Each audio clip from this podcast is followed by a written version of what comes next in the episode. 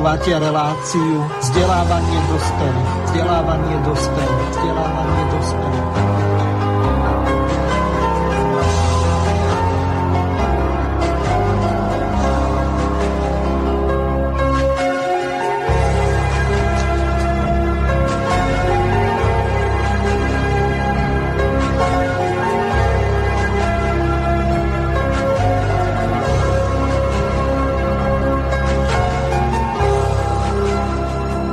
Vážení a milí poslucháči Slobodného vysielača, od mikrofónu vás zdraví zo štúdia Banska Bystrica Juch Miroslav Hazucha. Práve teraz začala relácia vzdelávanie dospelých. V dnešnej relácii sa budeme venovať problematike ľavice, dotkneme sa viacerých ožehavých tém. Do dnešnej relácie prijali pozvanie Jura Janošovský, ktorého srdečne zdravím do Bratislavy. A ja pozdravujem všetkých, ktorí majú naladený e, slobodný vysielač a teším sa na príjemné dve hodiny. A druhým našim hostom, ako bolo naposledy avizované, je e, pán doktor e, Michal Albert. Skoro som zabudol, Miško, na tvoje meno, tak málo chodíš. No. Pardon. O, to nevadí. O, Michal, počujeme sa? Áno, pekne pozdravujem z mesta UNESCO Banská Štiavnica. Wow, e, tak ani som nevedel, že ty bývaš v Banskej Štiavnici.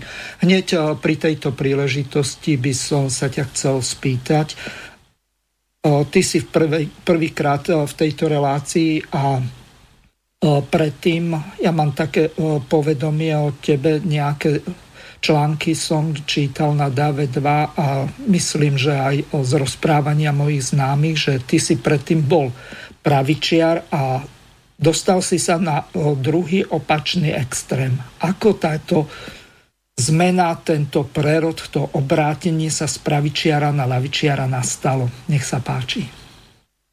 Tak e, ja by som, ja by som to skôr tak uviedol e, ešte predtým takú takú filozofickú polemiku vlastne o tom, že dnes je celý ten svet ako keby, alebo celá tá spoločnosť taká predkaná rôznymi nálepkami a predsudkami a každý musí byť nejaký istá a toto a proste o, ka- o každom možnom si vieme povedať, že je taký extrémista, taký extrémista ja sa skôr snažím ako rozmýšľať v tých intenciách toho nejakého zdravého rozumu alebo tej logiky. Moment, ja sa ťa spýtam, vzhľadom k tomu, že táto relácia je vzdelávacia, čo ty rozumieš pod slovom extrémista? Nemyslím niečo také ako kolega Ľubo Huďo, že to sú tí, ktorí sa zbavili trémy, čiže extréma, extrémista.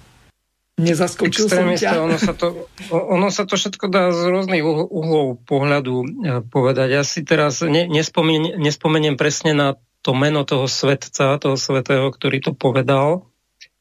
Tak ani, ani to nedokážem presne ocitovať, ale niečo v takom duchu povedal, že vlastne uh, každý vlastne to, čo robí, keď robí, tak má robiť ako keby naplno. To znamená extrémne, extrémne dobre, extrémne tvrdo, extrémne snaživo, hej, že proste nemá to len tak a, len tým preletieť, že aby sa nepovedalo, proste keď je niekto v práci, tak mal by robiť e, zodpovedne tú svoju prácu, nie len si tam proste sadnúť a čakať, kedy odbije. Hej. Takže v podstate taký, čo to robí poctivo, tak je v podstate extrémista, hej, lebo to robí extrémne dobre, hej, mhm. extrémne snaživo a tak ďalej. Ale dnes je taká, taká doba, že všade sa dávajú tie nálepky a dneska jednoducho, keď niekto niekomu nevyhovuje, tak úplne najlepšie je napísať niekde sériu článkov alebo sériu reportáží o tom, že aký je on istá, extrémista a neviem čo, a v zásade prezumcia neviny už neplatí, o všetkom rozhodujú médiá, médiá dajú rozsudok, ešte predtým dajú žalobu. Jednoducho nezaujíma to už potom tých ľudí, že o 10 rokov sa ukáže iná pravda. To už do tých médií sa ani nedostane. A keď aj, tak dostane sa to v nejakej malej forme a už ani si nikto na to nespomenie. Už to proste nikoho neočistí, takže vlastne tie médiá ja tu vlastne hovorím, že oni sa mnohokrát správajú ako novinárska mafia, že oni rozhodujú o tom, koho zamestnáme, koho nezamestnáme. Mňa dneska napríklad nikde nezamestnajú, lebo som extrémista, hej, ja som pre nich už všetko možné. Uh, ja už som nepriateľom pre všetky možné strany, lebo alebo všetky možné nejaké spektra spoločnosti, lebo jednoducho sa im to hodí. Hej, keď, keď niekde niekomu niekto nevyhovuje, z rôznych dôvodov, tak ho najlepšie označiť ako niečo a potom samozrejme e, súvisí to mm, zároveň potom aj s tou občianskou odvahou tých bežných ľudí, ktorí napríklad rozhodujú o tom, či prijať niekoho do zamestnania alebo neprijať, lebo oni si povedia, viete čo, vy ste perfektný adept pre našu prácu, hej, my vás chceme, ale my sa bojíme vás zobrať, lebo čo povedia druhý to, toto je ten ďalší problém, čo zavinili vlastne do veľkej miery tie médiá, že jednoducho tí ľudia sa potom tých médií boja, oni ani nepríjmu niekoho do zamestnania. Takže aby som sa ešte vrátil k tej otázke, tak áno, ako mladý človek som e, samozrejme nejako aj pod vplyvom toho mainstreamu inklinoval k tým takým moderným veciam, hej. Uh, samozrejme, tam bol veľký tlak aj na, na nás mladých, hej, vtedy bola zmena vlády z mečiarizmu sa to všetko menilo, tak človek tak prirodzene inklinoval potom k tým opozičným veciam a už potom tým pádom automaticky nejako prijímal aj tie ich tézy. Bez ohľadu na to, že by si vtedy ako ten e, mladý, naivný 16-18 ročný človek uvedomil, že to sú vlastne uh, veľké hlúposti a najmä vtedy, keď, keď sa začali diať tie veci okolo, tej, okolo tých privatizácií, keď vlastne sme sa zbavili vlastných podnikov, ktoré nám mohli zarábať a napriek tomu, že sme tam mali vlastne väčšinu, tak rozhodovať sme o tom nemohli, všetko vlastne začalo zdražovať a človek si tak potom začal uvedomovať, že toto asi tak celkom nefunguje a postupne sa dostal človek aj na dno a, a, a zistil toto celé z tej, z tej druhej strany, že vlastne kapitalizmus naozaj nefunguje a cesta zdravého rozumu je niekde inde. Takže asi tak. Uh-huh. Uh, Juraj, uh, vás sa tiež spýtam na tú istú otázku. Čo podľa vás znamená extrémista a viete to odlíšiť od slova radikál alebo radikálny, radikálne postavenie, radikálne rozhodovanie? Nech sa páči.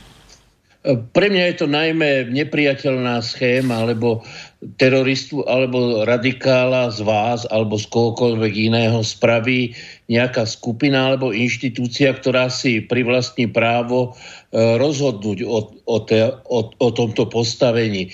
Takže treba sa pýtať tých inštitúcií a tých e, autorov, ktorí takto označujú ľudí s iným názorom.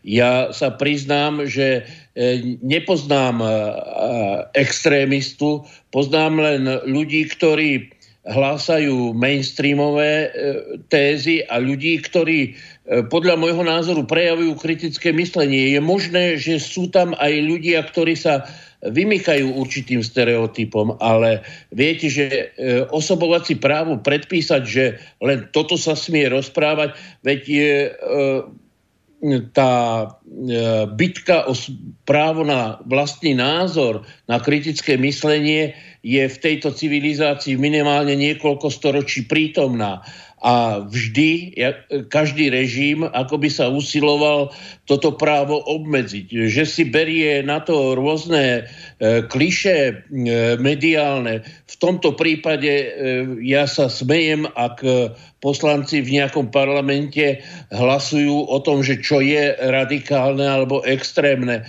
Mne to prípada ako osobovací právo e, v parlamente odsúhlasiť, že či 2 a 2 musia byť 4, alebo ak sa parlament e, rozhodne, môže to byť 5 alebo 7 a ak v parlamente budú mať väčšinu politickej strane, ktorá má v programe, že 2 a 2 je 2000, tak e, parlament môže rozhodnúť o tom, že súčet dvoch dvojok je e, oné e, nepriateľné číslo a deformovať vlastne celú realitu. Takže extrémizmus a extrémisti nejestvujú, existujú len cenzory, ktorí sa skrývajú za takéto pofiderné škatulkovanie a to, čo tu už bolo povedané, viete, snažia sa vtesnať e, ľudí, s ktorými nesúhlasia do nejakej škatulky a prípadne tú škatulku obylakovať tak, aby bola nepriateľná pre e, verejnú diskusiu.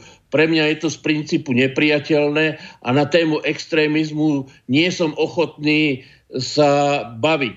Dokonca si myslím, že aj dogmatici jednotlivých ideológií musia mať právo vyjadriť svoj názor a nemala by existovať iná autorita ako verejná akceptácia alebo verejné odmietnutie. Nie teda inštitúcia vedená pánom Smatanom, alebo neviem, ako sa menuje ten najlepší človek. Benčík. Be, Benčík, e, najlepší človek Európskej únie, aby on rozhodoval o tom, že čo je extrémizmus alebo není extrémizmus. Alebo prvá dáma progresívneho Slovenska, myslím, že sa menuje pán Mili, Milo.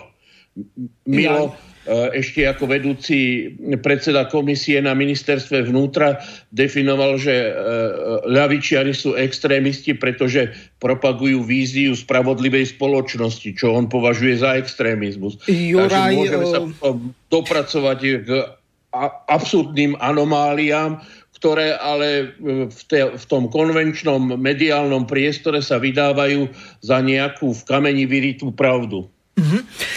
Ja tu mám pripravenú jednu ukážku. Bola odvysielaná v RTVS v rádiu Slovensko 1 7.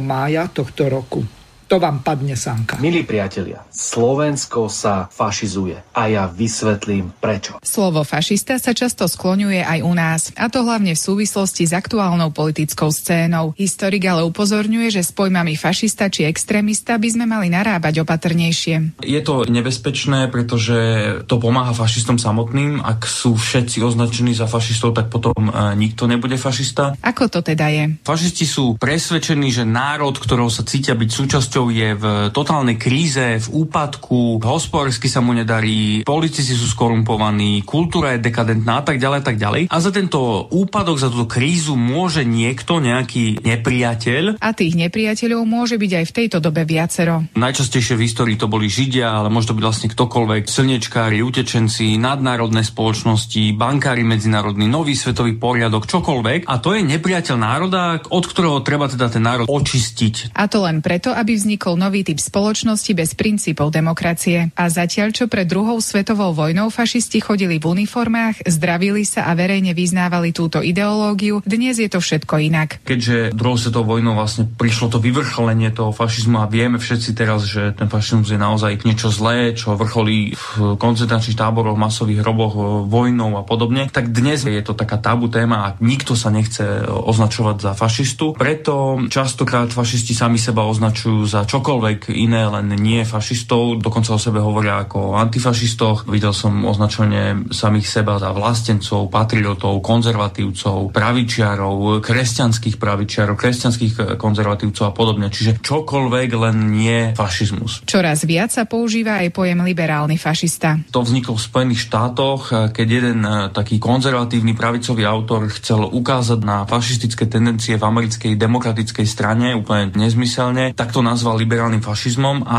rozšírilo sa to potom vlastne do celého sveta, do Európy aj ku nám. Samozrejme ide o úplný nezmyselný termín, nezmyselné spojenie. Fašizmus a liberalizmus nemajú spoločné v podstate takmer nič. V každej oblasti stoja na úplných protipóloch toho, čo chcú dosiahnuť, aké hodnoty majú. Takže, ktorý sa chcete skôr ujať slova, lebo predpokladám, že táto ukážka odvysielaná v RTVS 7. mája, tak to je niečo úžasné. Ja som vzdelaním historik, dokonca s červeným diplomom. Ja e, takéhoto študenta neviem, e, či dokonca niekde neučiť, tak e, ak by som učil na tej vysokej škole, tak ho vyhodím zo skúšky len tak blisne. Lebo on hovorí o niečom, o čom nemá ani šajnu. No mňa pri tej téme fašizmu a liberálneho fašizmu a neofašizmu a retrofašizmu e, zaujíma taký aspekt, ktorý si málo kto všimne. Možná e, to môže byť aj predmetom nejakej polemiky. E, pred novembrom 89 sa hovorilo o neonacizme. Po novembri 89 sa hovorí o retrofašizme. Ono to súvisí aj s tým vplyvom nemeckého príkladu pre tie krajiny strednej a východnej Európe, ktoré, sa, ktoré prechádzajú tým grinderským obdobím e, kapitalizmu.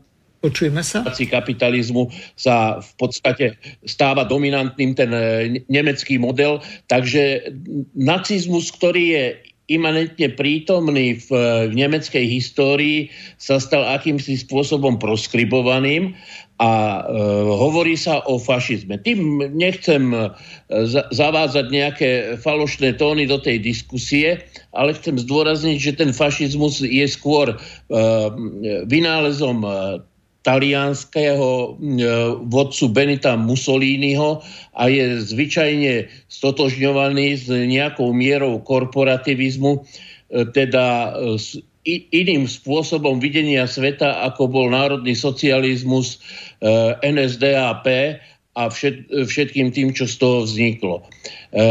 Možná teda otváram tú tému na širšie, ale chcem povedať, že oni hon na fašiz, fašizujúce tendencie je podľa môjho názoru opäť mediálne organizovaný a má rozptýliť tú základnú dilému, Totiž e, viedol som jeden taký, takú polemiku s pánom Drábikom, ktorý je, myslím, v správnej rade aj známej webovej stránky Konšpirátory SK a je expertom historického ústavu SAV, ktorý má veľmi rozsiahlú definíciu toho, čo je fašizmus, ale v podstate úplne ignoruje dlhodobo rešpektovanú e, tézu alebo vysvetlenie Juraja Dimitrova, ktorý bol e, nemeckým súdom odsúdený, ktorý bol symbolom protifašistického odporu a ktorý povedal, že zhruba budem to parafrázovať, Fašizmus je používanie politického pouličného násilia v službe finančnej oligarchie na dosahovanie totalitných zámerov v spoločnosti. Ak si to dešifrujete, tak v mnohých prípadoch to, čo sa dnes deje e, v tzv. krajinách liberálnej demokracie, nie je veľmi odlišné od tých propagandistických floskúl, toho antikomunizmu. Asi nebude paradoxom, že v nacistickom Nemecku a v súčasných pobalských republikách a bývalých krajinách e, sovietského bloku je proskribovaný dokonca zákonom, e, je proskribovaná komunistická ideológia, takže ten zákaz toho komunizmu je v popise práce dvoch režimov. Nacistického Nemecka, a reštaurovaného kapitalizmu v strednej a východnej Európe. Nechcem tým brániť e, reálny socializmus, onom sa dá viesť diskusia, ale vadí mi ten mýtus, že e, vízia spravodlivej komunistickej spoločnosti je niečo, čo by malo byť zákonom postihované. Takže e, ja sa pripájam k tým hlasom, ktoré vidia stopy a nebezpečenstvo neonacizmu a neofašizmu práve v tzv. Liber, liberálnej, ale podľa mňa viac libertanianistickej demokracii, ktorá je ovládaná finančnými, ekonomickými záujmami korporácií a v podstate e, ten základný princíp demokracie, to znamená vôľa ľudu, je kupovaná. E, perfektne sa to dá vidieť, keď prídu do E, osad e, z tzv. sociálne vylúčených e, skupín dodávky jednotlivých politických strán s kartónmi piva, vysušenými cestoninami expirovanými po záruke a inými nástrojmi, ako získavať hlasy. Takže je to taký flagrantný príklad toho, že demokracia sa u nás kupuje a je, je spôsobom, ako korporácie investujú svoje finančné zdroje do toho, aby dosahovali zisky a presadzovali svoje záujmy. Ak sa to príliš nepodobá na neonacistickú schému a na fašizoidné tendencie, tak si myslím, že to je e, svedectvom o značnej miere politickej slepoty. Ja pripomeniem našim poslucháčom, že táto relácia je kontaktná. E-mailová adresa je studio.bb.juh zavináč slobodnyvysielac.sk Po prípade môžete využiť aj gmailovú doménu, čiže to isté, len s gmailovou doménou studio.bb.com juh zavinač gmail.com. Samozrejme, pokiaľ ste na našej e, web stránke Slobodného vysielača, tak môžete využiť zelené tlačítko a položiť otázku do štúdia. Od 16. E, hodiny tak e, bude zapnutý aj telefon. Budete sa môcť našich hostí, ktorými sú Juraj Janošovský a Michal Albert, spýtať na čokoľvek, čo súvisí s ľavicou. Telefónne číslo je plus 421 910 473 440. Takže na toto číslo môžete volať, po prípade aj na našej web stránke, ak by ste si ho nezapamätali, alebo mali nejaký e, iný problém s zavolaním do štúdia. Teraz e, sa spýtam Michala. Miško, ty ako vlastne vnímaš to dianie v RTVS, RTVS, hlavne v slovenskom rozhlase, e, z toho dôvodu, že e, mňa občas vytáčajú tie ich e, relácie, či už z prvej ruky, alebo po prípade sobotné dialógy a iné. To znamená, z hľadiska vyváženia relácií. Vyváženie je asi také, že prídu tam traja pravicoví politici a z lavicového spektra nikto po prípade nejakí centristi, ako naposledy chodí Blanár a iní zo Smeru, ale e, zo strany ľavicového spektra, tak e, tam nikto sa neobjaví. Povedzme taký Blaha, tak tam už dosť dlho nebol, alebo po prípade iný. Tým nemyslím Fico Lavičiar, nie je to ani náhodou a ani nemienim viesť diskusiu, že ako on ide zakladať alebo budovať čisto ľavicovú stranu. To je podľa mňa asi také ako kolonizácia Venuše. Nech sa páči. Tak ono to dosť asi súvisí presne aj s tým, čo som povedal. Už, už neviem, či som to hovoril v úvode, alebo som to hovoril ešte vtedy, keď sme mimo e, teda off record rozprávali.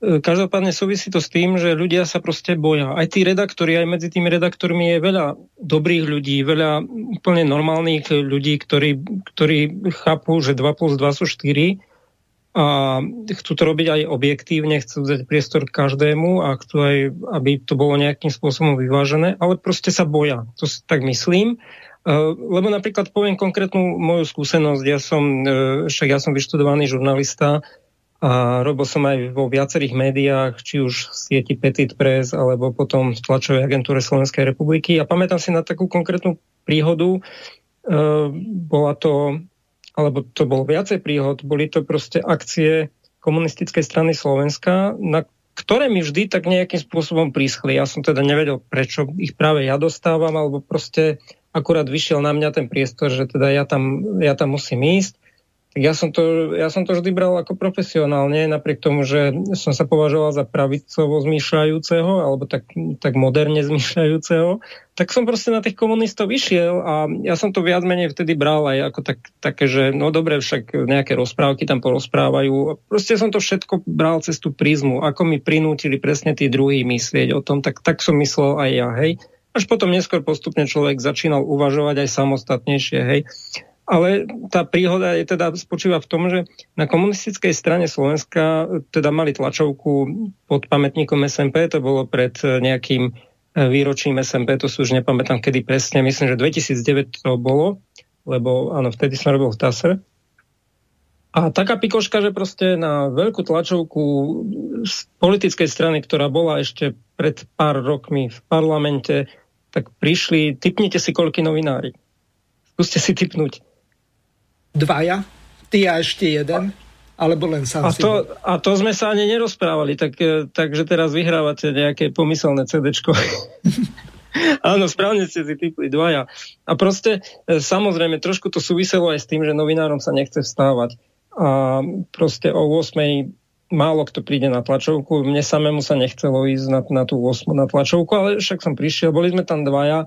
A ja si dovolím tvrdiť, takú hypotézu, že mnohí, mnohí novinári by tam aj chceli prísť, ale proste sa bali vôbec tú stranu nejakým spôsobom spomínať, lebo, alebo možno sa to da, bali, bali dať aj ako tému, tomu nejakému editorovi, lebo by sa báli, že čo to ten tu vymýšľa, prečo dáva takéto témy a tak ďalej, tak si radšej povedali, že tak ideme robiť všetky tie témy, čo už robia aj všetky tie ostatné médiá, to sú tie tzv. bezpečné témy. Ono často aj tie noviny vyzerajú tak, že ako keby cez kopírák. Proste na titulke je to isté, na prvej strane, teda na druhej strane, na tretej, ako cez kopírák. A proste dosť to súvisí teda aj s tým, čo som povedal, že extrémista, extrémi, to, to, čo sme sa teraz rozprávali o tom, že fašisti, fašisti, proste ja mám pocit, že celá spoločnosť ako keby sa naschvál uh, uspávala nejakými takými témami, áno, tak teraz sa ideme baviť o tom, že fašisti, toto, toto zlé a tak ďalej. Samozrejme je to zlé, fašizmus je zlý, uh, koncentráky boli zlé, to, čo urobil, urobil Hitler a spol, to bolo strašne zlé. Všetko to bolo veľmi zlé a nesmieme to ani podceňovať, ani, ani popierať. Proste všetko to takto bolo a musíme urobiť všetko preto, aby to tak už nikdy nebolo. Ale ja sa pýtam druhú vec, že naozaj keď sa pozrieme do tých ulic slovenských miest v modernej demokracii, ako sa to zvykne hovoriť, v 21. storočí, kde, kde naozaj používajú sa smartfóny a všetky možné techniky, tak pozrime sa na, na tie mesta pri, pri tých e, rôznych staniciach alebo kdekoľvek na námestiach, na tých hlavičkách. E, ja neviem, koľko je teda e, v Bratislave, tam je asi najviac bezdomovcov, ale všade ich po všetkých možných miestach vidieť. To znamená na Slovensku, koľko môže byť bezdomovcov. Ja neviem, keď, keď aj 5 tisíc, aj to je obrovské číslo, veď to je, keby sme si ich dali všetkých dokopy, tak to je jeden tiež obrovský koncentrák a na toto sa nikto nepozerá, že toto je fašizmus. Podľa mňa aj toto je fašizmus a e, okrem toho, že budeme robiť historické okienka, že rozprávať o tom, ako bolo zlé v tom fašizme a treba zabrániť, aby to tak nebolo, tak prečo sa nerozprávame aj o tom, že ten fašizmus naďalej dnes je a každý, kto to takto povie, tak už je extrémista, už je komunista, už je neviem čo, len za to, že si myslí, že ten štát by sa mal o tých ľudí postarať, bez ohľadu na to, že či si oni za to môžu sami. Čiastočne si niektorí môžu za to sami, ale ja si dovolím povedať, že veľká väčšina si za to sami nemôžu, pretože oni možno áno, e, teraz, keď sú už e, úplne zničení tým celým systémom, tak áno, už aj pijú, už, aj, e, už sa aj flákajú, už sa nesnažia, lebo vedia, že to k ničomu nevedie. Hej. Ja keby som nemal nejakého silného ducha, tak tiež by som sa už vzdal po tých tisíckach životopisov, ktoré som posielal a naozaj dve vysoké školy, vy, vy dvaja aj všetci poslucháči ste sa zložili z vašich daní na moje vzdelanie.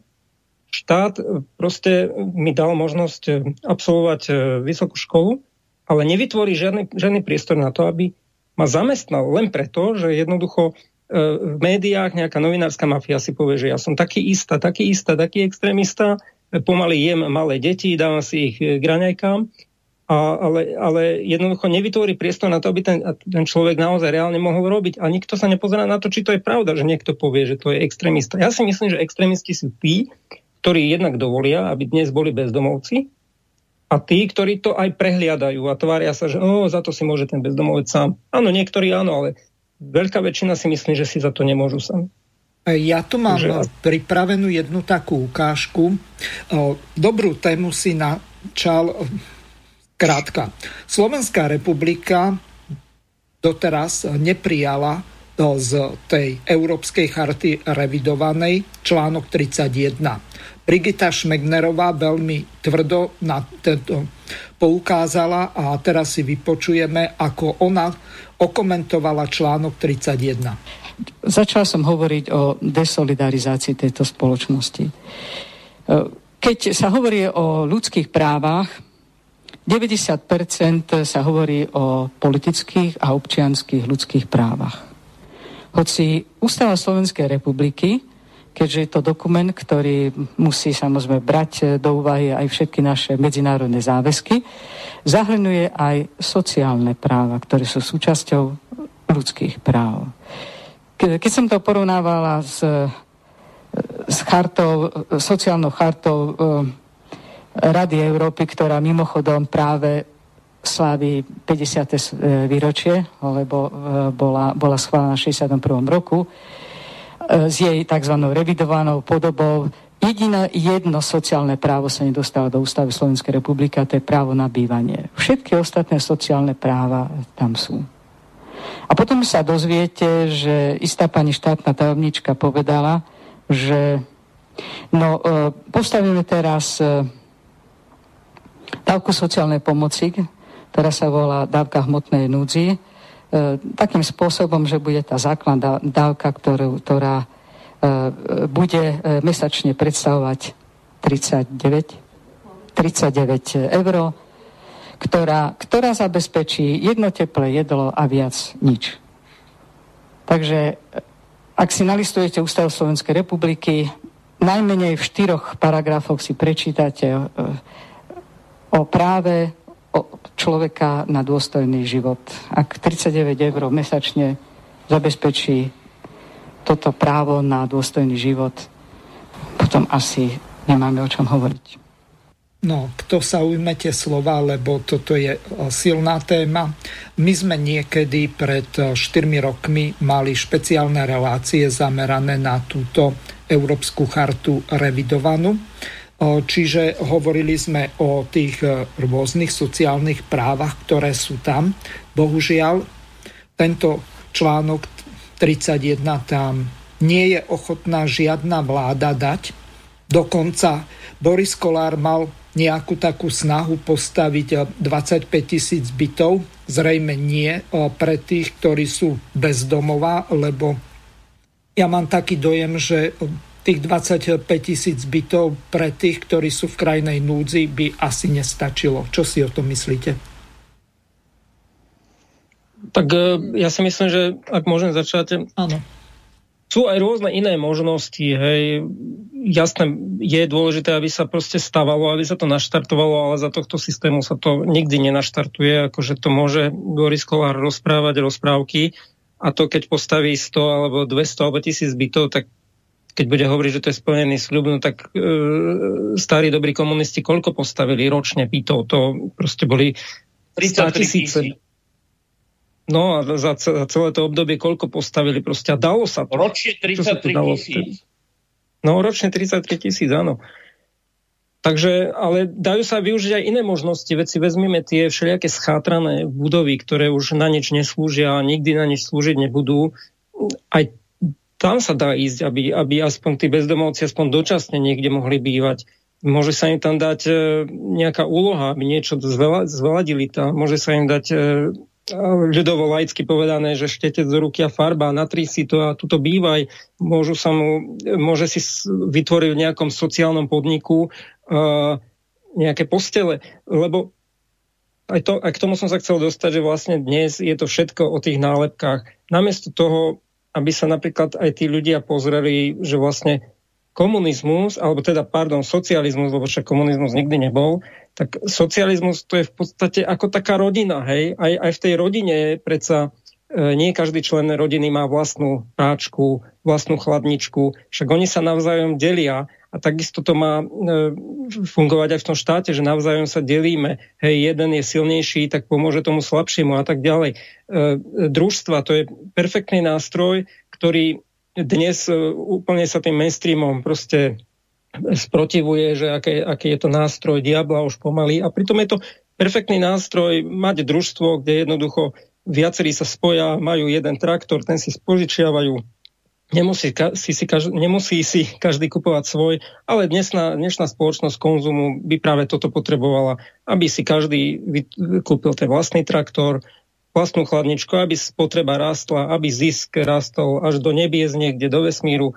A jednoducho nemôže to, nemôže to takto fungovať a aj práve preto, hej, aby som sa vrátil k tej témy, téme nikdy nebudú sa takéto nejaké práva dávať niekde do nejakých chárd alebo do ústav, pretože um, nevyhovuje to vôbec ani tým mecenášom, aby sa vôbec rozmýšľalo o týchto témach takto, hej, že je to vlastne nejaké právo, aj to právo na bývanie, hej, aj, aj to právo na to, ten bezpodmienečný príjem, aj o tom sa niekedy hovorilo pred pár mesiacmi, rokmi, ale nejako to upadlo, hej.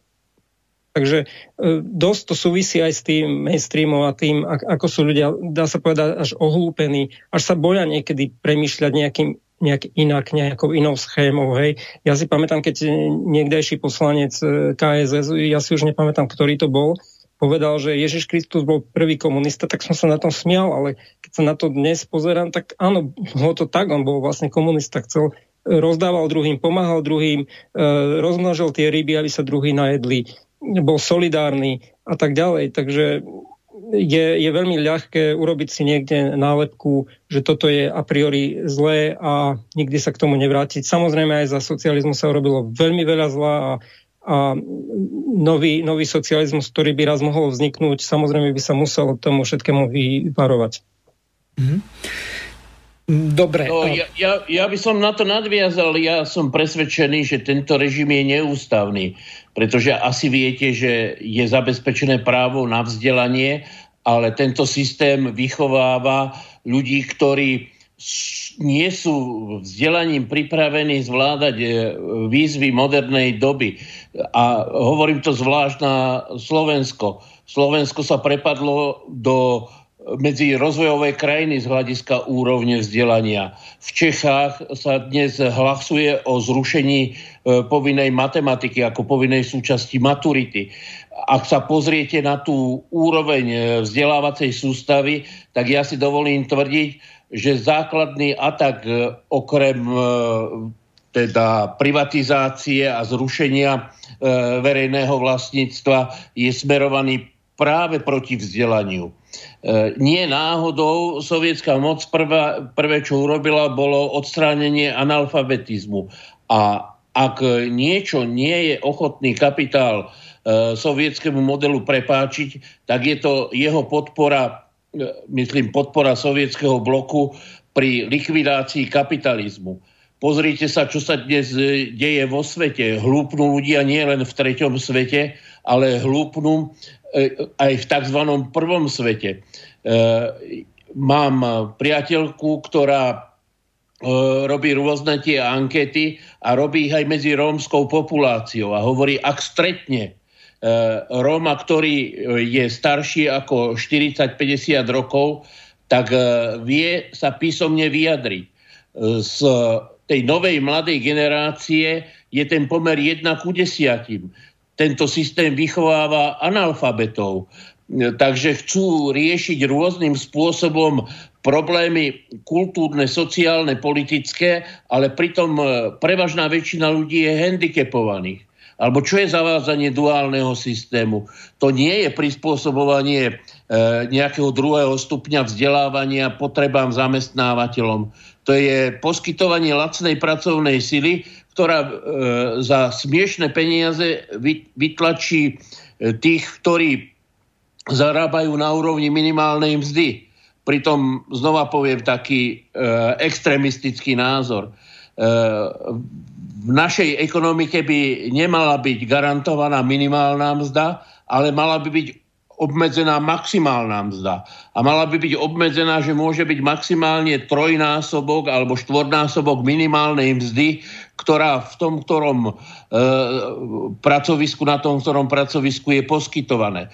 Totiž e, myslím si, že či niekto zametá dvor e, v Nemecku alebo v Košiciach, tak je to rovnako náročná práca a ten človek má rovnako veľký žalúdok ako jeho nemecký kolega to, čo e, znevýhodňuje slovenskú ekonomiku, jej výkonnosť, tak je práca manažérov, práca tých, ktorí tie fabriky riadia a vlastnia.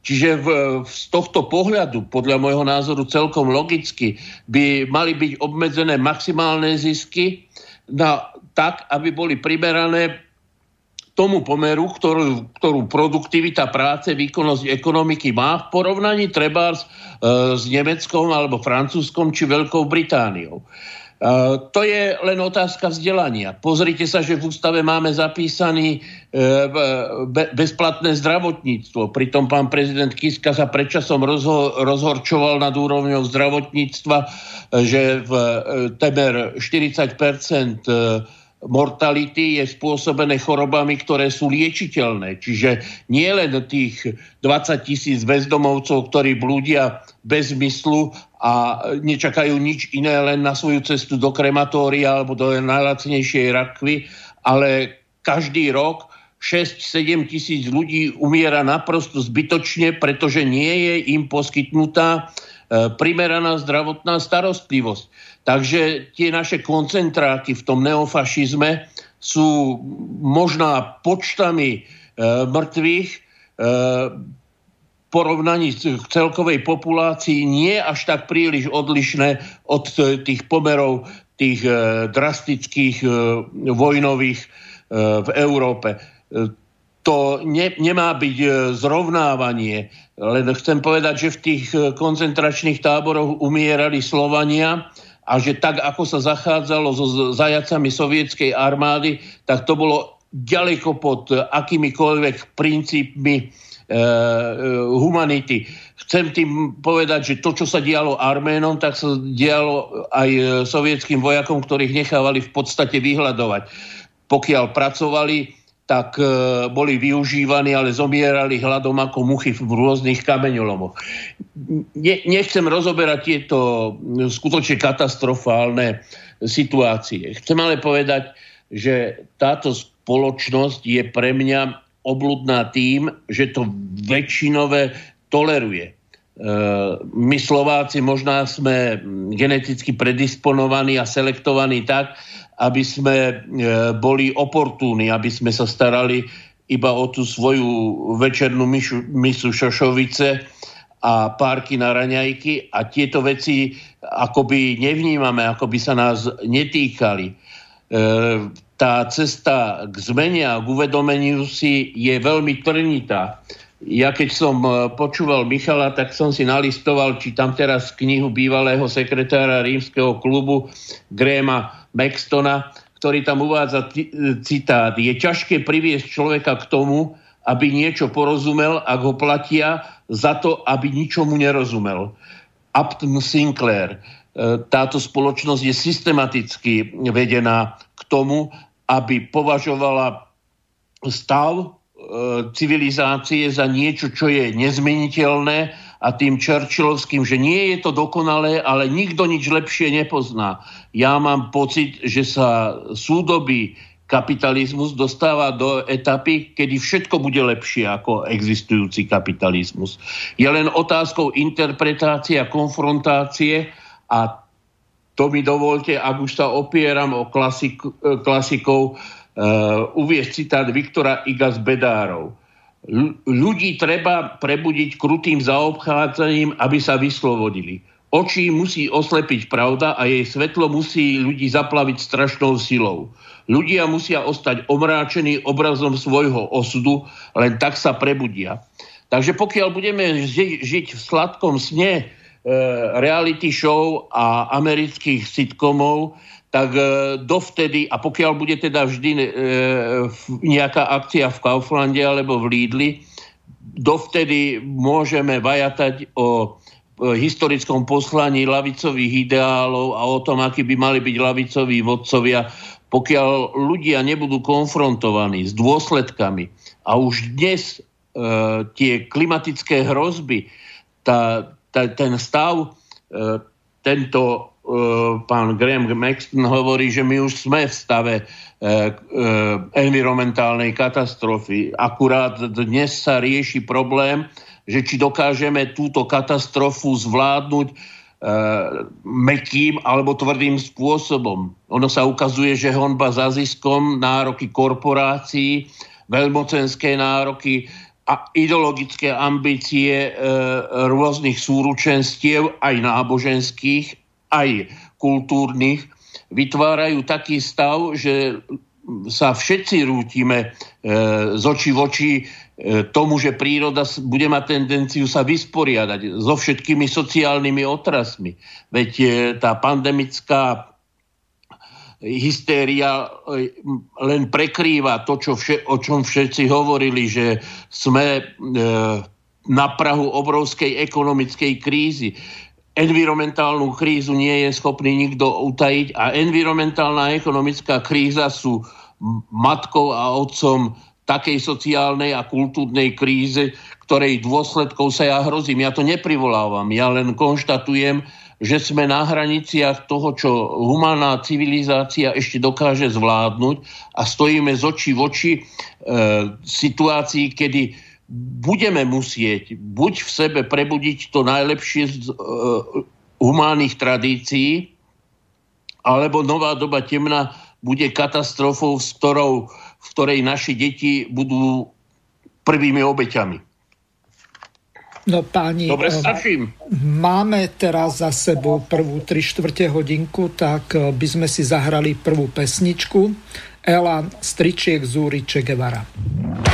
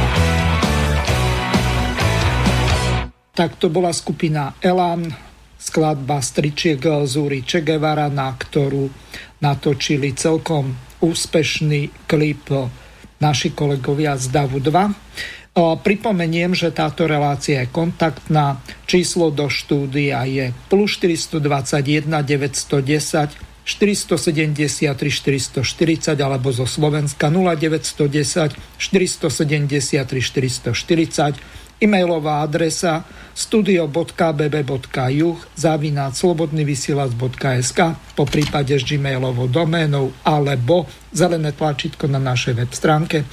My ideme pokračovať s našimi hostiami ďalej.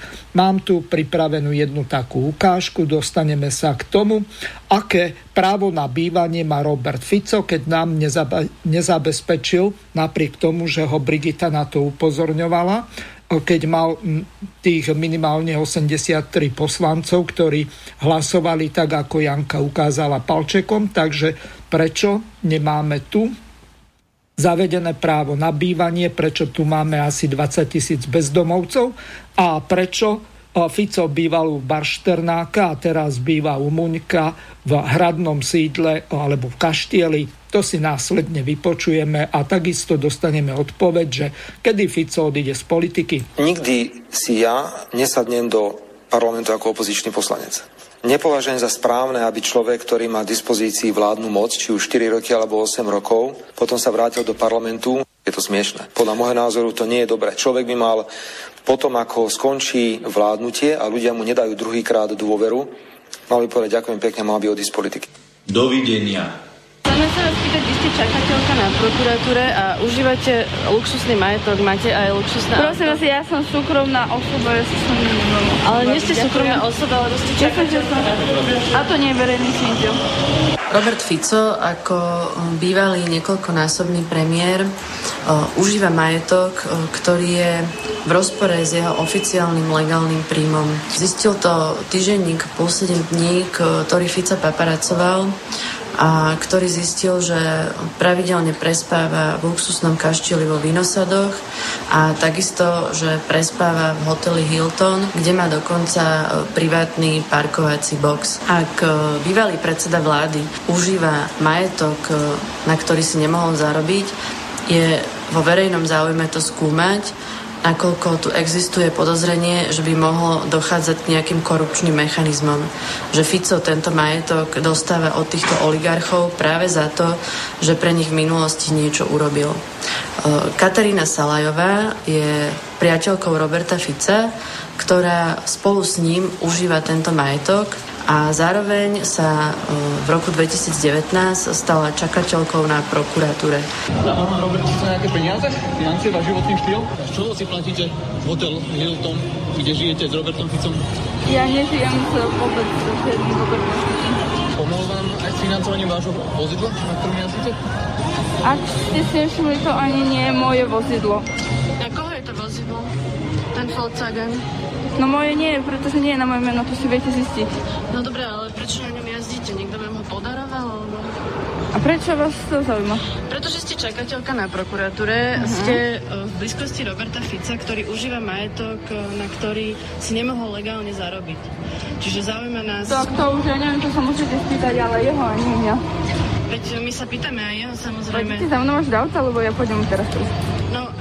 No áno. Ja by som sa ešte chcela spýtať na to výberové konanie na čakateľa na prokuratúre, že mm-hmm. ako to prebehlo. To by ste sa mali spýtať na prokuratúre. Normálne bol najskôr písomné výberové konanie, ktoré keď sme absolvovali, ktoré bolo na počítačoch, tak potom bolo ústne výberové konanie. Kľudne sa spýtajte na prokuratúre, či to bolo transparentné alebo nie, ale ja som sa na to pripravovala. A boli ste tam nejak zvýhodnená práve kvôli Robertovi Ficovi? Tak to si nemyslím. Ja si myslím, že všetci sme boli na rovnakej úrovni.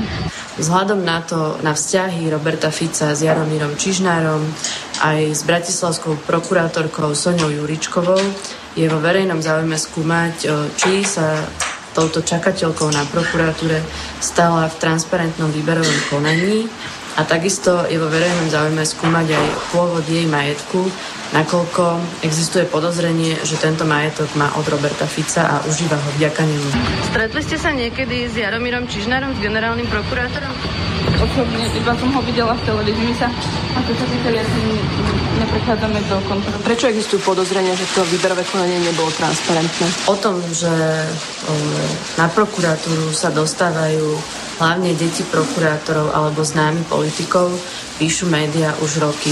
O tomto výberovom konaní o, vieme len to, že jeho písomná časť sa síce vyplňala v počítači, ale už nedošlo k automatickému vyhodnoteniu otázok, ale sa uchádzači podpísali, tieto testy vytlačili, odozdali a až následne dostali výsledky týchto testov.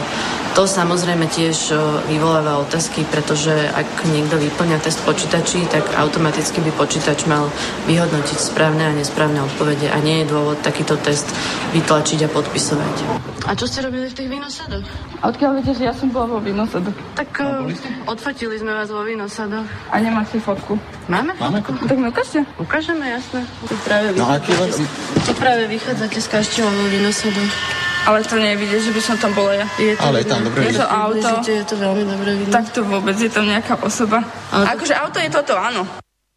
No, takže značku nezatajila, ale seba áno. No, nevadí, ale teraz skôr ide o to, že máme tu akúsi oligarchiu alebo aristokraciu, ktorá nejakým spôsobom okupuje hradné sídla, ktoré by mali patriť verejnosti, mali by tam byť nejaké historické zbierky a tak ďalej. To, kde sme sa vlastne s tou ľavicou dostali. Kto sa chcete ujať slova? Ja sa hneď vyjadrím. Uh, Miroslav, mňa ťažko budete delegovať do uh, inkvizičného senátu proti doktorovi Ficovi. Ja nie som jeho fanúšikom ani zástancom, ani ale odmietam byť exekútorom v službách denníka N a podobných novinárskych e, komplotov. Neviem, či to vyšetrovanie a paparacovanie organizuje pán Nikolson alebo pani Nikolsonová alebo priamo americká ambasáda. Je mi ale jasné, že to, čo vadilo, tak bolo to, že e, počas vlády e, Ficovej, Roberta Fica, e, sa všetky tie štrngotania zbraňami a obsadzovanie slovenských vojenských základní americkými armádnymi špecialistami predsa len brzdilo. Takže to odvolanie ja nechápem ani tak, že boli problémy eh, okolo vraždy eh, pána Kuciaka a jeho partnerky, ako skôr to, že to bol spôsob, ako odpratať z politickej scény ľudí, ktorí americkej ambasáde vadia. A na takýchto spravodajských hrách sa ja z princípu nezúčastňujem.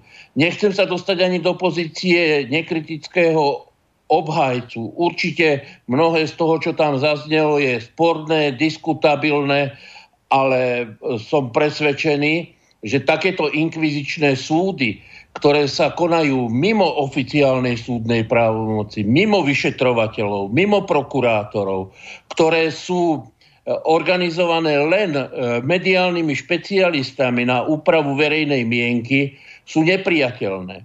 E, je treba, ak e, porušuje zákon, pána Roberta Ficu postaviť pred súd a súdiť a odsúdiť. Ja budem posledný, ktorý sa bude zberať, vyberať alebo prispievať peniazmi na jeho obhajobu.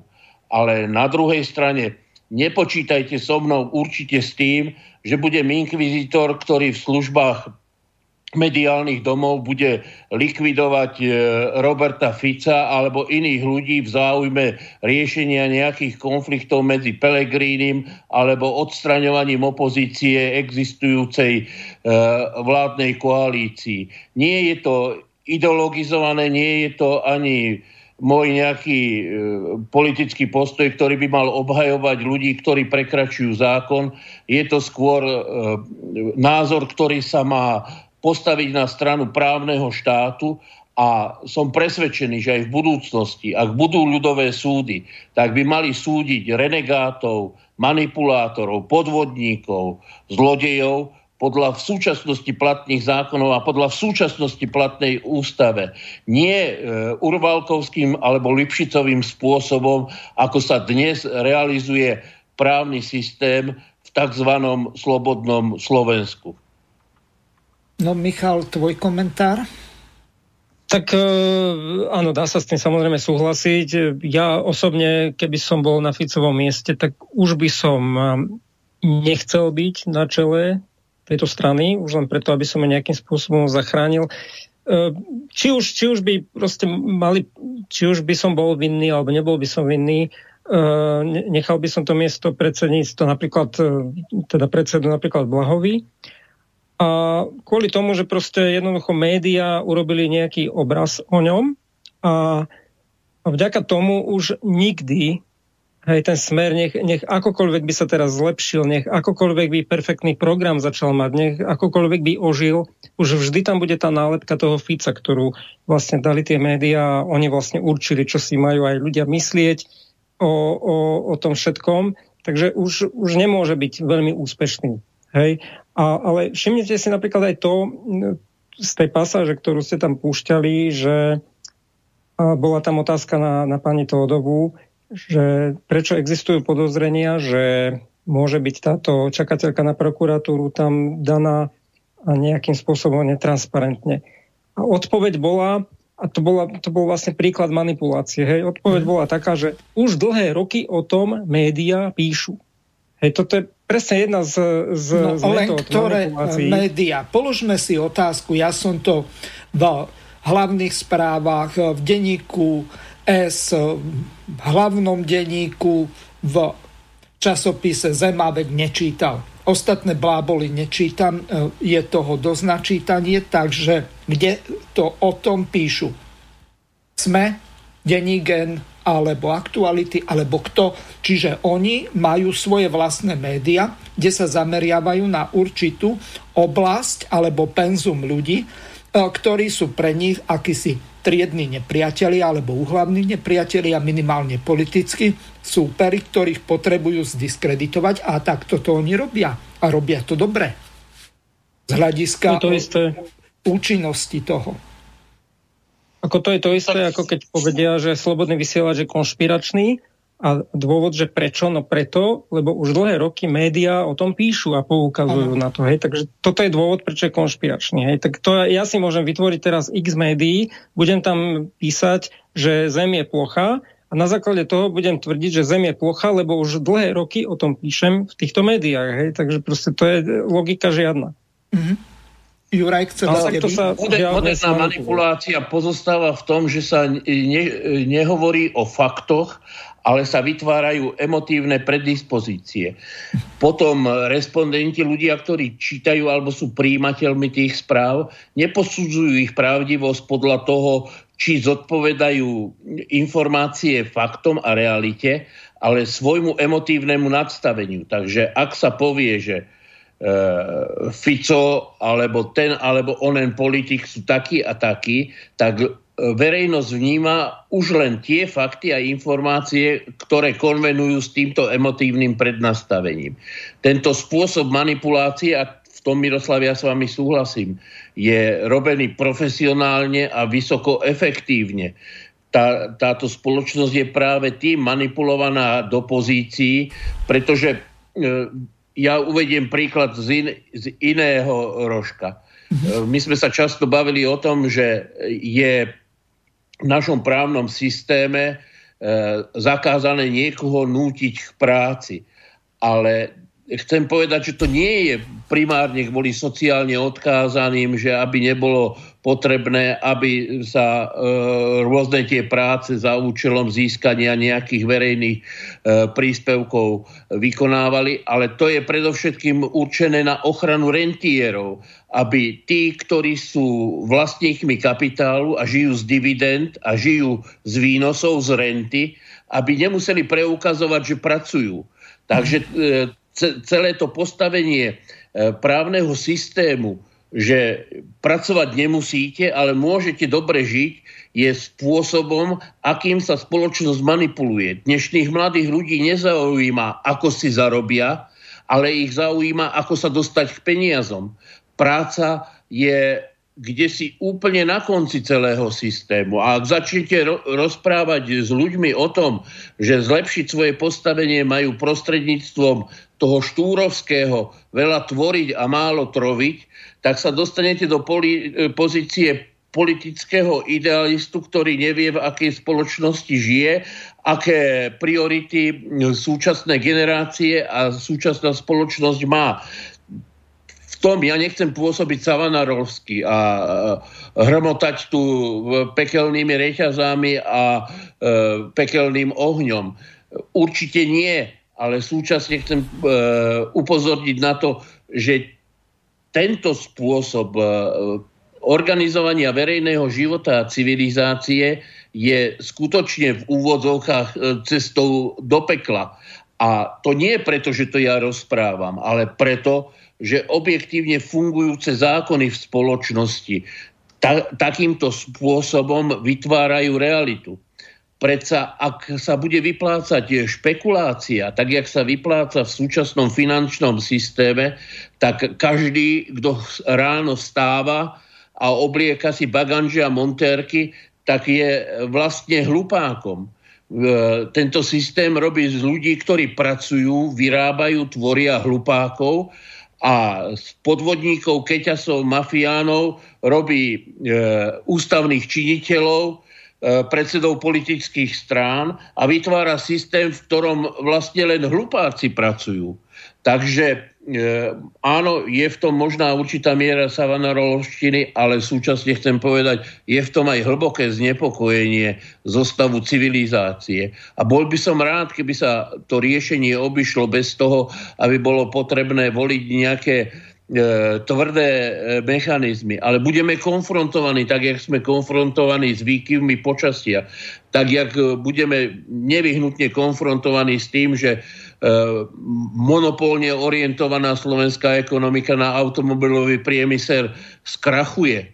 Eh, veď eh, dnes priznával minister financií, že hoci máme najlepšie čísla, čo sa týka pandémie, tak sme pomaly najhorší v Európskej únii, čo sa týka ekonomických dopadov. My, koloniálna periféria Európskej únie, budeme prví na tapete tak jak kedysi utekali e, odtiaľto ľudia za prácou, tak znova sa zachráni len ten, kto včas utečie. Takže tá katastrofa, e, ktorej otvorili dvere súčasní liberáli, nie je vecou toho, že ja tým straším, ale je vecou toho, že iné riešenie si je len veľmi ťažko na základe existujúcich mechanizmov rozdelenia moci v existujúcom svete predstaviť. Je mi to ľúto, ja sám mám štyri deti, neviem, ko, a viem presne dve, dvoch vnúkov. Je, je mi veľmi smutne z toho, aký osud ich, ich čaká a akým spôsobom sa e, tých 5,5 milióna Slovákov stali zájacami e, neoliberálnej vízie E, západnej e, e, civilizovanej tzv. demokratickej spoločnosti.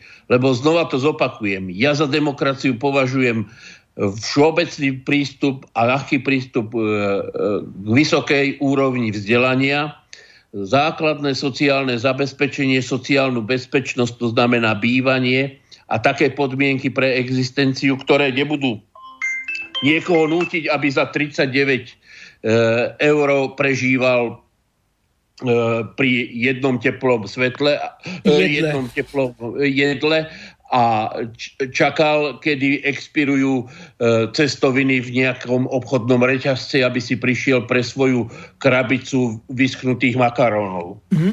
Mám tu pripravenú ďalšiu ukážku Michal eh, spomenul Ľuboša Blahu, tak on urobil nejakú takú hitparádu asi 4 eh, či 5 takých najožehavejších tém, a tak si to vypočujeme a potom to komentujete. Pár poznámočiek k tomu, čo sa deje. Taká malá hitparáda. Keď zavraždili novinára, odstúpil premiér a dvaja ministri. Pamätáte, keď zavraždia učiteľa. Matovič arogantne odkáže, že blázni medzi nami žijú a vybavené. Žiadne plné ulice, žiadne slušné Slovensko, žiaden Majdan. Ale áno, Igor, blázni medzi nami žijú. Dokonca máme jedného na čele vlády.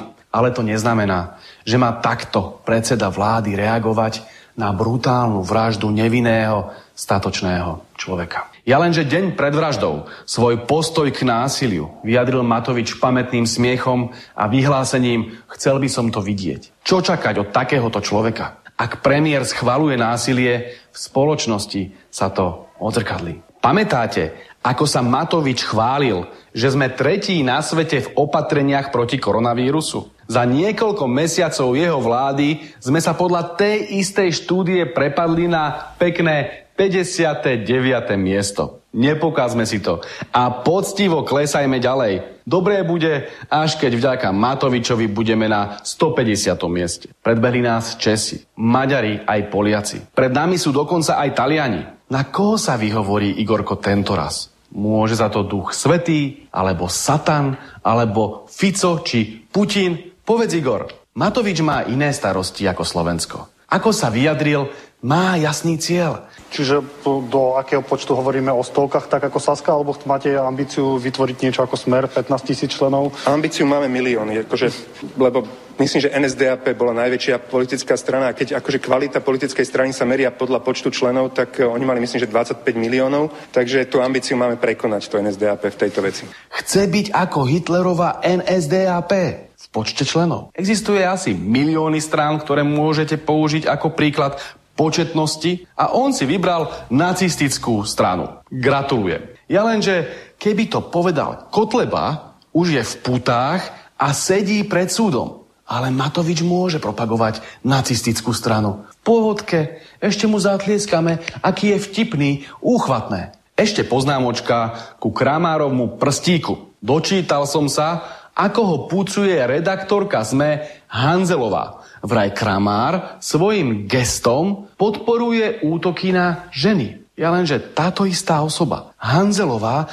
obhajovala pedofíliu. Vtedy sa nepýtala, či náhodou nepodporuje útoky na deti. Ženský zadok? Nie. Detičky? Áno. Vývad liberalizmus. Minulé mi kamarát v parlamente so smiechom hovorí, že keby Kramár prstíkom chytil mužský zadok, tak by z neho urobili hrdinu kaviarne. Písali by, ako údatne prelamuje tie hnusné, konzervatívne stereotypy a pomáha našim ubíjaným gejom. Ešte by mu aj sochu postavili. Ale keď chytí ženu, tak to je proste reakčný netvor. Nemodné, skazené, dekadentné. No nič. Takto si tu žijeme. Nie je z toho liberálneho pokritectva, priatelia. Čím ďalej, tým viac. Zle. Vám nie?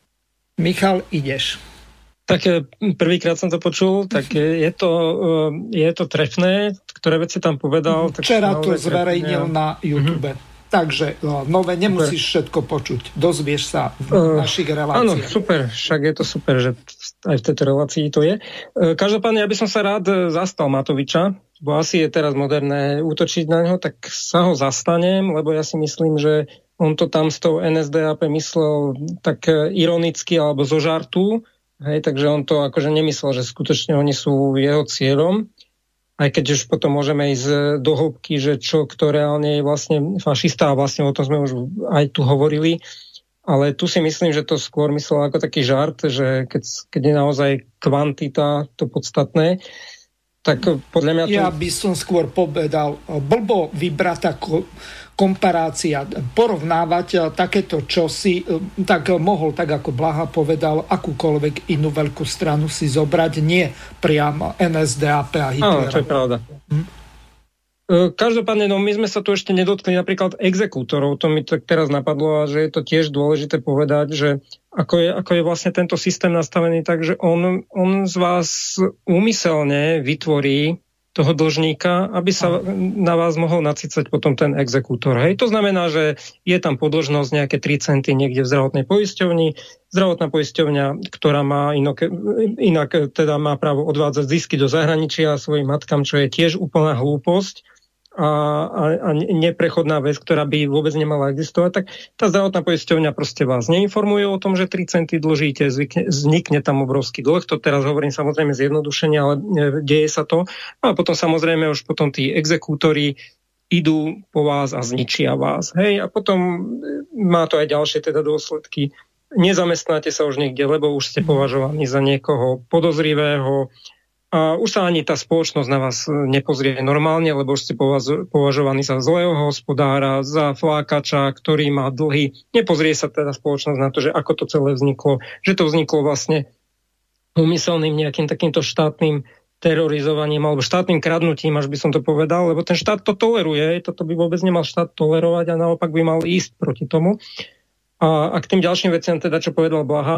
No ale a... tu ťa ešte zastavím. Ja v tejto súvislosti mi napadol prípad mojej sestry, ktorá je narodená v januári a vysokú školu končila tak, že niekedy mala štátnice, ak si dobre pamätám, asi v máji. To znamená, ona prekročila zhruba o 5 mesiacov ten čas, e, kedy štát za ňu do 25 rokov platil e, to poistenie zdravotné a potom po desiatich rokoch necelých, e, tuším, že 9,5 roka, tak sa jej ozval exekútor, samozrejme s nabalenými úrokmi, zomeškania a všetkým ostatným sme sa pýtali, že kde bol terašku, lebo ona o niečom takomto netušila. Ona nemohla ísť ani na úrad práce, lebo ešte bola stále študentka, lenže tie zákony, e, bola, kedy to bolo do 28 rokov, potom do 26, teraz je to tuším do 25. Ona akurát na toto narazila a musela v tom čase, e, neviem, asi 3600 korún zaplatiť za ten čas, ktorý e, jednoducho nebola poistená a mala byť ako vysokoškoláčka samopoistie, pa, e, samoplatiteľkou zdravotného poistenia. Úplne zvrátené. To tí poslanci vôbec nemyslia na to, že e, niekomu nemusia roky dobre vychodiť, alebo je narodený v januári a e, potom e, sa stane takýto prípad. A toto je úplne nevinná vec, že to si človek ani neuvedomí, že e, zmení sa zákon, študent má problémy najskôr urobiť diplomovku, potom ju obhájiť, naučiť sa na všetky štátnice a všetko ostatné. Nie tam sledovať, že ako sa menia zákony. Nech sa páči, pokračuj ďalej, Miško. Tak, e, že vlastne k tomu som chcel, že dobré veci, zaujímavé, e, e, zaujímavé veci hovoril doktor Blaha, mm-hmm. ale trošku, trošku mi to cel, celkovo, aj celkovo táto diskusia, ktorú teraz vlastne vedieme, mm-hmm tak trošku dáva ten obraz o, o, tom, o tom stave ľavice, že my vlastne stále len musíme ako keby reagovať na niečo, čo vymyslí nejaký politík, e, že na nás útočí, alebo že e, to vymyslí nejaké médium a zase treba na to reagovať, že my vlastne sami alebo vôbec žiadni ľavičiari sami neotvárajú tému, témy, lebo jednak nemajú kde ich otvoriť, nikto ich nechce odvysielať, e, opublikovať a tak ďalej. Je na mieste vytvorenie nejakého vlastného média, kto chce, určite nájde nejaký mechanizmus. Samozrejme, že to nebude e, nejaký časopis, ktorý si sám na seba dokáže zarobiť, bude nejako e, ekonomicky dobre na tom, že bude inzerciu si každý druhý podnik dávať do neho, to samozrejme, že nie. Bude to musieť byť vec dotovaná napríklad nejakou stranou, ale musí to byť už proste nejaký mechanizmus nastolený, že diktovať si vlastné témy, nielen stále reagovať. Aj to je dobré reagovať na nejaké veci, ktoré sa dejú, ale potom sa stále točíme v tom istom kruhu. A tí ľudia už naozaj tých hádok a všetkého toho, e, že kto vlastne má pravdu, teraz ideme sa hádať, či Pročko zbil Blahu alebo Blaha, Blaha Pročka, Uh, už, už, už to ľudia ako keby nezaujíma, už to, už to neriešia. Oni uh, chcú vlastne vizie, vidieť aj nejaké vízie, nejaké nové veci, možno aj tie veci toho socializmu alebo tie komunistické myšlienky im opisovať trošku iným spôsobom. Možno keď, keď, keď naozaj tá nálepka je už pošramotená a už nedokážeme ju očistiť, tak začať to nazývať nejako inak, napríklad ako Lukáš Perný to začína nazývať komunitarizmus, aby sa hneď tí ľudia proste nezľakli, hej? Že to je vlastne tak, taká metóda, že... No len no, tu ťa veľmi, spôsobom... veľmi rázne zastavím. To, čo Lukáš Perny robí tam nejaký eklektizmus, to znamená pospájanie, pospájateľné, nesúrode, to, čo k sebe nepatrí, len aby to, čo on presadzuje, ten neobolševizmus alebo retrobolševizmus, nazval komunitarizmom, tak e, tu mne normálne stúpa adrenalín do takých výšok, že keby som mal možnosť to opraviť alebo reagovať, alebo že by mi odpublikovali na DAVE 2, tak napíšem taký článok, že e, mu z toho padne sánka. Z toho dôvodu, že ja sa komunitarizmom zaoberám minimálne 15 rokov a e, viem, že to, čo napísal, je totálne od veci. To znamená použiť nejaký eufemizmus, ktorý je tolerovateľný.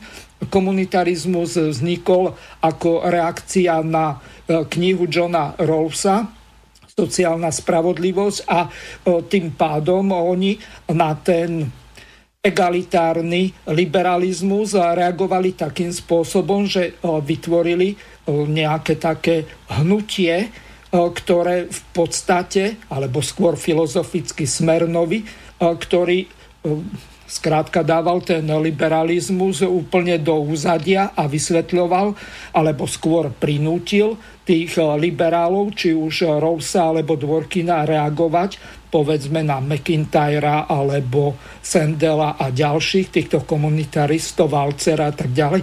Čiže e, toto je e, veľmi dôležité vedieť, vysvetliť. Nie použiť eufemizmus na prekrytie niečoho, ale e, prísť niečím novým.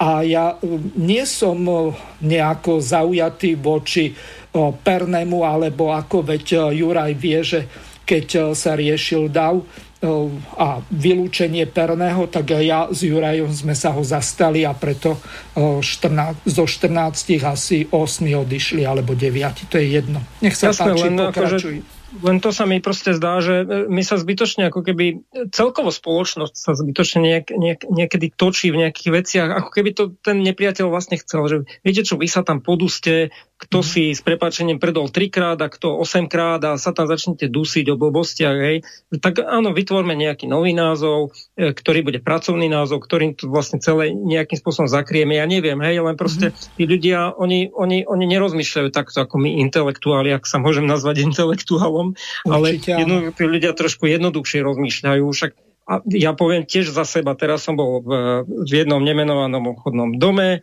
teda v potravinách, kde som si prelistoval noviny a poviem, že napríklad ako ja som sa pozeral na tie témy, hej, čo sú v tých časopisoch teraz tá Ficová údajná frajerka, alebo čo to je, to je jedno, ale proste už som sa na to tak pozrel tak ľudský, že som už neriešil uh, podstatné veci v spoločnosti, ale už som sa nechal ohlúpiť tým ich titulkom alebo týmto mm. ich témou. Už som pozeral, aha, aká krásna baba, ako už som sa pozeral, aha, aká krásna baba, hej. Proste toto, že oni nás chcú uvariť, hej, v tých nejakých mm. nimi nastolovaných témach a potom sa strácajú tie oveľa dôležitejšie témy. Exekúcie, toto, toto, toto a práve preto by bolo treba vytvoriť nejaké médium, nech by už bolo akokoľvek nastavené, kde, kde jednoducho by sa otvárali tie témy, prinášalo by sa im to z iného pohľadu, ako som spomínal, o družstve im povedať. Kto môže povedať o družstve, že to je nejaká zlá vec? Veď to tak funguje, každá rodina je vlastne družstvo, hej? Alebo kto a priori povie o socializme, že je zlá vec? Veď aj rodina je socializmus, aj v rodine sa robia veci, ktoré nemôžu byť ziskové, nikdy nebudú ziskové. Aj to, ako hovorí Blaha o, e, o, tých, o tých e, o tom verejnom osvetlení, ani to nebude ziskové. Hej, takže proste tá spoločnosť musí pochopiť, že nie všetky veci musia byť ziskové a že, že vlastne ten kapitalizmus, keby sme mali všetko kapitalisticky spraviť, tak ešte aj za to osvetlenie dáme platiť a každý, kto prejde tou ulicou, si zaplatí e, mincu do nejakého automatu a keď bude prechádzať tou ulicou, tak sa zapne svetlo, to, tak to nemôže proste fungovať. Hej, a proste, aby sme sa netočili stále v tomto istom a skúsili nejakým spôsobom otvárať nejaké tie nové témy na nejakých rôznych fórach. Miško, tu ide o to, že solidarita alebo solidarizmus, ak to vôbec môžem tak nazvať, hoci to je samostatný filozofický smer, ktorý s týmto slovom má práve spoločného, tak ten musí minimálne na tej komunálnej úrovni, na úrovni miest, obcí alebo nejakých tých mestských štvrtí fungovať, lebo jednoducho to sa nedá urobiť eh, nejakým turniketom, že eh, keď prejdeš večer po tom chodníku, tak eh, ťa to nepustí dovtedy, kým tam nehodíš mincu, ako si ono. povedal. Čiže toto je zásadný problém. A teraz e, my nemôžeme vytvoriť v tomto štáte spoločnosť cudzincov. To znamená, že každý je egoista, stará sa sám o seba, e, nikto nikomu s ničím nepomôže, ale každý si hájí svoje egoistické záujmy. To kde by sme sa takto dostali? Ale k tomu to smeruje, k tomu kapitalizmu smeruje. Hej? Za chvíľu budeme platiť za vzduch, ako sa zvykne hovoriť niekedy tak zo srandy. No Juraj, nech sa páči kým vás všetkých očipujú a potom tie svetlá sa budú za, zažínať, keď prejdete očipovaní ako platiaci diváci a budete osvetlení. Ano. Ten liberalizmus alebo tá koncepcia akože, že práva jednotlivcov bez rešpektovania sociálnych práv k tomu celkom e, priamočiaro vedie. E, problém, ale ktorý ste tu otvorili, je problém lavicového média, ktoré by zverejňovalo e, lavicové politické témy, stanoviská k ním a svojím spôsobom robilo osvetu. Lenže e, na voľnom trhu v kapitalizme všetko funguje na tom princípe, že musí byť záujem a ten záujem musí byť vyjadrený e, finančne, peniazmi, e, materiálne. To znamená, že e, ak budeme horovať za to, že lavica musí mať e, nejaké médium, tak súčasne tým budeme žiadať, aby tí, ktorí peniaze majú, si pilovali e, vetvu, na ktorej sedia, aby proste otvárali otázky verejného vlastníctva na úkor ochrany súkromného vlastníctva. Uh, Juraj, ale ja sa vás e, spýtam na jednu veľmi dôležitú vec. No. Ak e, dokáže napríklad Slobodný vysielač, Infovojna a ďalšie alternatívne médiá fungovať z darhu poslucháčov bez toho, že by predávali nejakú reklamu alebo brali nejaké sponzorské dary od nejakých oligarchov alebo politických strán, hoci e, biedne, ale dokážu e, jednoducho uživiť tých e, pár ľudí a ostatní tí moderátori alebo tí poslucháči tak to robia ako svoje hobby a prispejú, čo ja viem, dvomi, štyrmi eurami a tak ďalej. Čiže vieme, že aj táto solidárnosť medzi týmito ľuďmi existuje a podstate 7 rokov slobodný vysielač takýmto spôsobom funguje. Čiže vidíme tu dlhodobý projekt, ktorý sa dokáže sám ufinancovať, hoci nie je to na nejakú ultraprofesionálnu štúdiovú techniku a tak ďalej. Nemôžeme sa rovnať napríklad s rtvs alebo inými tými mainstreamovými rádiami alebo televíziami. No žiaľ, nemáme na to, ale fungujeme. Čiže tá solidarita by aj v prípade nejakého toho ľavicového média eh, mohla fungovať. To znamená, že tí ľudia si dokážu, nechcem povedať otrhnúť od úst, eh, ale eh, nejaké 2-3 eurá môžu dať na nejaký takýto projekt. Veď to nemusia byť tí istí ľudia, ktorí podporujú Infovojnu alebo Slobodný Miroslav. vysielač. Nech sa páči. Miroslav, veľmi si vážim akože redaktorov aj iniciatívu Slobodného vysielača, aj všetkých poslucháčov, ktorí ho udržujú finančne príspevkami pri živote. Klobúk dole pred všetkými, ktorí dokážu mesačne 5, 10 eurami proste e, spôsobom, ktorý im ich existenčná situácia umožňuje podporiť tento projekt. A tlieskam všetkými rukami. Len čo vyriešime, ak tie sily roztrieštime na ďalšie subjekty. Ja tu apel, e, upozorňujem na to, že proste neexistuje voľný e, v úvodzovkách politický alebo iný kapitál, ktorý by mohol financovať e, ďalšie, ďalšie projekty. Ja to vidím skutočne tak, že pokiaľ niekto chce prezentovať nejaké vízie, koncepty, tak sa musí popasovať s tými existujúcimi možnosťami. Nie je možné povedať, že budeme to robiť, až budeme mať denník, rádio, televíziu, ne, neviem proste, aký prostriedok masovej komunikácie. Dnes sa v Čechách vysmievajú oligarchom, že kúpili denníky. Pretože denníky upadajú s nákladom tak, že základným prostriedkom e, sa stále viac stáva e, digitálna komunikácia v rôznych formách. YouTube, Facebook, Instagram, rôzne iné formy. E, takže predstava, že to vyrieši nejaká inštitucionalizácia politického média, je podľa môjho názoru síce možná, môžeme o tom diskutovať, ale nie som ja osobne presvedčený, že to je tá správna cesta, kde umoriť potenciál, kapacity, energiu. E, my sa boríme s iným, že pokiaľ aj vznikajú progresívne myšlienky, názory, alternatívy, koncepty a vízie, takže sa dokážeme v tom lavicovom priestore vlastne posekať o čokoľvek.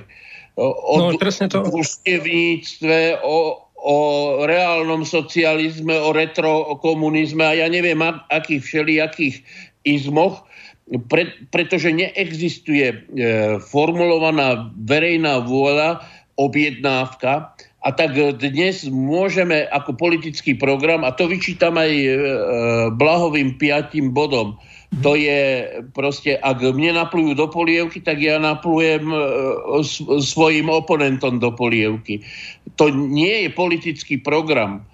Ľudia, a v tom súhlasím Michal s vami, ľudia hľadajú e, riešenia, ktoré ich uspokoja nielen e, z hľadiska existencionálneho, existenčného, ale aj z hľadiska nádeje pre budúcnosť ten reálny súčasný kapitalizmus vlastne obchoduje nádej, pretože slubuje ľuďom veci, ktoré im nikdy nie len, že nesplní. Zoberte si druhý dôchodkový pilier. E, okrádajú súčasných dôchodcov e, s ilúziou, že e, ak si odložia peniaze na druhý dôchodkový pilier, že oni sami budú bohatší dôchodcovia. Všetky výpočty, vývoj kapitálového trhu, presvieča dennodenne o tom, že to nie je o ničom inom, len o tom, že finančný kapitál si na prevádzke týchto fondov bude hojiť svoje vlastné záujmy a budúci e, dôchodcovia, súčasne pracujúci, budú chudobnými obeťami celého systému, akurát, že nebude sa mať e, komu stiažovať. Však dnes tí, ktorí odchádzajú na dôchodok s, druhého, dôchod, s druhým dôchodkovým pilierom, sú zabezpečovaní tým, že z prvého dôchodkového piliera dostávajú garanciu minimálneho dôchodku. Takže takýchto podvodov a podvodíkov je v tomto systéme nahaldy. A riešiť ich, preto ja, ak e, hovorím o tom, že čo má lavica robiť, E, rozprával som s jedným lavicovým aktivistom pred touto reláciou. Ja si myslím, že je čas pripraviť dekréty, ktoré budú skutočne riešiť oprávnené záujmy e, ľudí, ktorí žijú v spoločnosti. To znamená, tak jak tie prvé dekrety sovietskej vlády neboli o výučbe marxizmu-leninizmu, ale boli o miery a o pôde je treba ľuďom poskytnúť to, čo nevyhnutne potrebujú. To je sociálna bezpečnosť, bývanie, ochrana v starobe. E, druhý dekret bol dekret o miery. My sa dnes rútime šialeným tempom.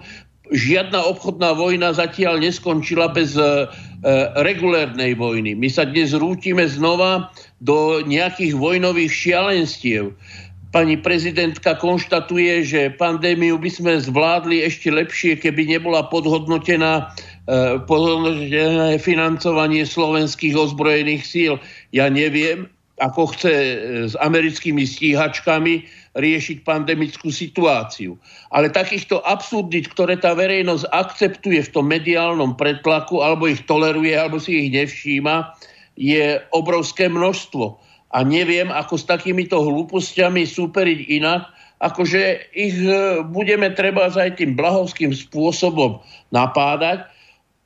Len by som sa prihováral aj Lubošovi, aby si vyberal témy, ktoré budú skutočne bolieť e, tú súčasnú koalíciu, pretože tie hlúposti, veď je absurdné, aby bol štát kritizovaný, že si neodkladal na horšie doby. Prečo sa nikto neopýta, Prečo si súkromní podnikatelia, korporácie neodkladali na prichádzajúcu krízu? Prečo sa majú daňoví poplatníci skladať? Pretože tie úvery, ktoré tak veľkodušne rozdávajú e, podnikateľom, nebude platiť nikto iný, len e, tí občania, ktorí v tomto štáte žijú. Ak my tu rozprávame o 8 miliardách z Európskej únie, tak súčasne by mali povedať, že ako občania Európskej únie budeme my, naše deti, naši vnúci a deti našich vnukov splácať tie peniaze, ktoré dostanú na svoje kontá tí, ktorí dnes prevádzkujú jachty na Jadranskom mori, majú farmy e, v Mexickom zálive a e, lietajú na raňajky súkromnými lietadlami. Takže pokiaľ e, existuje tak, takýto takéto všeobecné kliše, že to sa nás netýka, to nezmeníme, to, tak e, v tom nám nepomôže žiaden e, mediálny projekt. V tom nám pomôže len sila slova, ktorú uplatníme v tom, čo máme k dispozícii. A ja to znova s tým, s tými bedármi igovými poviem, pokiaľ to ľudia ne, nepocítia na vlastnej koži, tak ich môžeme o tých hrôzach kapitalizmu iba akýmsi spôsobom savanarovským vyzývať k uvedomeniu, ale nič iné ako praktická osobná životná skúsenosť, ako osobné rozhodnutie. A to, o čo by sme mali bojovať, je to, aby ľudia boli informovaní a vzdelaní, aby dokázali veci a život, svet okolo seba hodnotiť a vyhodnocovať a rozhodovať sa kompetentne a kvalifikovane, so znalosťou veci. Ja nemám väčšiu ambíciu, ja nikomu nevnúcujem svoje politické presvedčenie. Budem ale šťastný, ak ľudia svoje rozhodnutia budú mať podopreté faktami, úvahami, intelektuálnou a vzdelanostnou dispozíciou. Len... O, o tom by mala byť politika. Mm-hmm. A, takto, no, Michal, ak chceš, môžeš reagovať, ale mne v tejto súvislosti evokuje jedna myšlienka. Ja neviem pochopiť, prečo ľudia, povedzme, s dvomi, tromi vysokými školami alebo po prípade e, s jednou a s tretím stupňom vysokoškolského vzdelania sú nezamestnateľní a pritom e, mám skúsenosti alebo skôr vedomosti o tom, že minimálne dvaja ministri školstva a jedna štátna tajomnička tak nemali ani vysoké školy. Napríklad teraz Gruling alebo Sigety predtým, čo boli ministri školstva, tak ja toto absolútne nechápem. Ako je vlastne možné, že v podstate diletanti bez nejakého vzdelania riadia najdôležitejší rezort, pretože ak si vychováme sprostú mládež, tak táto krajina alebo tento štát pôjde do hája zeleného. Má to vlastne také viaceré... Halo, počujeme sa? Áno, všetko v poriadku úplne. Super, super. Ja som sa zľakol, že sám pre seba si rozprávam. Nie, nie, nie. E, ono naozaj, to, toto je veľký paradox a ve, veľmi smutné a súvisí to vlastne aj s čiastočne mm, s tým, s tým, čo som hovoril v úvode, že tie predsudky a tie nálepky čiastočne a aj s takou nejakou nelogickosťou alebo nejakou závisťou alebo ne, nepochopením určitých vecí. Hej. Ja som to včera písal vlastne aj na článku na klucod.sk, to si môžu posluchači pozrieť. E, ja som napríklad zažil situáciu, že... No, moment, treba povedať o čom, lebo ja som ten článok z hodov okolností o, o Miňovi Mazurekovi čítal, takže môže Nie, tam, sa... tam, ako, iný? tam nejde teraz o ňoho, tam áno, ide o časť toho článku, ale tá časť, že ako je problém dneska zamestnať sa napríklad ľuďom z PhD, že na, napriek tomu, že by mali byť nejakým spôsobom tým, že e, viacej investovali do toho, že viacej makali na tých dizertačkách a tak ďalej, že si to odmakali, tak mali by mať nejakým spôsobom niečo zabezpečené, či už v nejakej vedeckej pozícii na vysokej škole, čo samozrejme nie je možné, lebo tam si to držia nejakým spôsobom, tam je málo tých miest alebo teda ísť potom do inej pozície, zase redaktorských, hej, moja pozícia je redaktorská, tam je málo tých miest, ono sa vychováva mhm. viacej novinárov, ako reálne je ich možné uplatniť ešte o to viacej, keď o vás povedia, že pomaly jete malé deti, tak už sa vôbec neuplatníte. Ja som zažil situáciu, keď redaktori povedali e, šéf-redaktorovi, že oni odídu, ak ma tam nechá, lebo ja som podľa nich extrémista. Hej. Tak ja som im iba povedal, že tak ja si prosím teda rozhodnutie súdu, kde to tvrdí, že som extrémista alebo fašista, lebo ja to potom tiež môžem hocikom povedať, že je malé deti alebo že je ufonec. To sú proste mhm. hlúposti, ale ja poviem v tej súvislosti ešte jeden príklad. Ja som si bol napríklad zháňať prácu, napriek tomu, že mám tretí stupeň vysokoškolského vzdelania, tak aj v rôznych predaniach. Chodil som po IKEA v Bratislave, kde som do všetkých tých prevádzok chodil, dával životopisy. Tam mi jedna pani povedala, jedna predávačka, že prosím vás, že vy si sem dávate, že PhD, že to si vymažte, to si vymažte, to vás nezoberú nikde. A ja hovorím, že akože to, čo, to sa mám za to hambiť, ako keby som za vraždu sedel v Ilave 20 rokov a že tam mám položku 20 rokov som bol v Ilave za vraždu, že to si vymažem, tak to prirodzene by som si chcel vymazať, ale nie to, že mám vzdelanie, že som si zničil zdravie, písanie dizertačky po nociach a za to sa mám hambiť, veď to je chore, to je úplne, úplne ubohé a takto rozmýšľa proste tá spoločnosť. Ona si proste povie, nie, my ho nezamestnáme, on má PhD, on určite tu pracovať nechce, on chce ísť niekde Len inde, ja ti poviem, že Ja ti poviem, že o čo tam vlastne ide. Oni ťa nezamestnajú preto, lebo vytváraš veľmi tvrdú konkurenciu a tým pádom by oni museli uh, makať podstatne viac, lebo ty máš intelektuálnu prevahu a ďalšia vec, oni uh, keď vidia, že niekto má druhý alebo dokonca tretí stupeň vysokoškolského vzdelania a chce sa zamestnať na nižšie kvalifikovanej pozícii, tak cítia tí vedúci sa ohrození, že prídu o svoje miesta, lebo ty máš potenciál rásť. A oni už nie. Oni už, čo ja viem, 50 nepôjdu študovať PhD alebo čo ja viem, nejakú ďalšiu vysokú školu, aby skrátka boli ti konkurencie schopní. Bohužiaľ, trh no, práce to k tomuto nás nutí. A ešte poviem jednu vec no, napríklad. Ak môžem, ten trh práce je E, absurdný. E, na Slovensku je najväčší objem e, tzv. práce mimo pracovnej doby, teda nad, nadčasov. Ano. Pritom sa boríme s problémom zamestnanosti. Ak by neexistovali nadčasy, tak to znamená, že automaticky musí stúpnuť počet zamestnancov. Lenže pre podnikateľov je lepšie e, nariadovať nadčasy, ako zamestnať a starať sa o ďalšieho zamestnanca. To je problém aj skracovania pracovnej e, doby e, vo Francii alebo kdekoľvek, alebo viesť o tom diskusiu. Pretože skrátenie pracovnej doby o jeden deň alebo o 8 hodín za, z toho 42-hodinového pracovného týždňa by znamenalo zvýšenie počtu pracovných miest zhruba o 20% Takže všetky problémy sú v súčasnej e, spoločnosti riešiteľné. Prečo sa neriešia? Je modla zisku. E, ďalší zamestnanci znamenajú akože ukrojenie z, zo zisku, pretože znamenajú, že nebude možné e, si privlastňovať a získavať taký veľký profit, pretože sa bude potrebné deliť s týmito výnosmi s väčším počtom ľudí. A tým, týmto spôsobom sa tá civilizácia vysporiadáva s problémami. Neviem, či ste zaregistrovali. Jeden z uh, prínosov pandémie má byť tvrdý tlak na úroveň reálnych miest. Áno. Uh, dôsledkom pandémie bude, že aj keď nominálne e, mzdy zostanú, tak ich reálna hodnota má klesnúť zhruba o 15 až 20% To znamená, že sa väčšina ľudí, otcovia rodín, rodiny, živitelia, dostanú na úroveň e, zhruba e, niekedy pred 12 až 14 rokmi. Ten problém proste vyvolá také sociálne napätie, že som presvedčený, že to tá spoločnosť nie je schopná uniesť. Preto dnes rastie cenzúra, preto nie je možné hovoriť o iných riešeniach. Preto sú ostrakizované a ľudia sú strašení a zastrašovaní.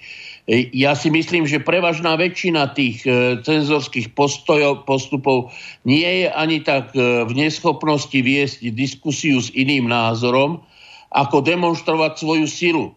Ukázať všetkým, že je potrebné držať ústa a krok. No, mám to tu... je katastrofa tej mm-hmm. spoločnosti. Mám tu jednu ukážku pripravenú, normálne ste mi nahrali na smeč, tak eh, si vypočujeme súdružku Cigánikovú, ktorá okrem toho, že na tom billboarde dokázala dať gaťky dolu a čo ja viem čo všetko a nazvať eh, tých, ktorí eh, robia za menej ako tisíc eur ťuťmákmi, tak si ju vypočujeme. To toto bolo niečo nádherné. Bolo to minulý týždeň v parlamente. Kolegovia, kolegynky, tak som si povedala, že keď je veľa emócií, dám si trochu Excelu, mne to pomáha. A skúsila som si počas toho, jak som vás tu počúvala, písať teda vlastne plusy a minusy toho opatrenia. A chcem vás pekne poprosiť, keby ste ma mohli počúvať a zapísať si, pokiaľ mi tam niečo bude chýbať, že minus alebo plus. Ak tam chýba, nie je to zámerné. Ako to teda vidím ja? Vidím ako veľké mínus, že je to zákaz. Nech, ak, nech ak, ak, akýkoľvek dobrý zámer máme, to znamená, keď máme zámer, aby ľudia viac trávili ča- voľného času s rodinami v lese, tak potom to podľa mňa nemá byť formou zákazu, aby ho trávili inde, ale motiváciou, aby ho trávili v lese.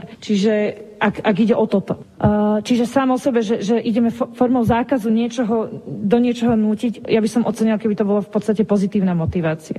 Uh, obmedzuje to. Obmedzuje to. Poprvé tých, ktorí chcú tráviť čas uh, na nákupoch v nedelu. Sú aj takí, ja som taký človek. Nemyslím si, že som horší človek, aj keď možno mnohí z vás áno, ale jednoducho ja od pondelka do piatku naozaj uh, sa snažím pracovať, v sobotu sa si oddychnem a keď mám čas, tak ke, keď idem nakupovať, tak v, v nedelu rada zo, zo sebou zoberiem decka, rada to spojím aj s nejakou zábavou, idem aj do kina. Mám takto strávený čas oveľa radšej, ako napríklad čas strávený v lese. Hovorím to úplne na rovinu a nemyslím si, že som preto zlá. Je takýchto ľudí viac a týchto obmedzujeme. Obmedzujeme tých, ktorí chcú nakupovať nakupovať, nielen teda tráviť čas s rodinami, ale aj nakupovať, ktorí si chcú nakúpiť. Obmedzujeme tých, ktorí chcú pracovať, to znamená študenti, to znamená napríklad matky s deťmi, ktoré od pondelka do piatku proste nemôžu ísť do práce, pretože im to dieťa nemá kto postrážiť. A v sobotu, nedelu je doma mama alebo manžel a iba vtedy si môžu ísť privyrobiť, tak my im to ideme zakázať, lebo nám sa to nehodí. Ja chcem len povedať, že nech je argumentácia akákoľvek, že sa nepríde, že, že nebude menej pracovných miest. Tak keď máme 7 ľudí, ktorí robí 7 dní týždni a jedno, jeden deň zavreme, tak už bude robiť len 6 ľudí. To nebude tak, že sa to premiestne. Hej? Čiže keď jednu sedminu zavrete, tak potrebujete o jednu sedminu menej pracovnej sily. A objaví sa to buď na čase, alebo na pracovných miestach. Čiže sa im skráti čas a teda mzda, alebo, alebo pracovné miesta. Pridáva to prácu iný deň. To znamená, že v nedelu zakážem a sami hovoríte, že však tá spotreba sa presunie do iný,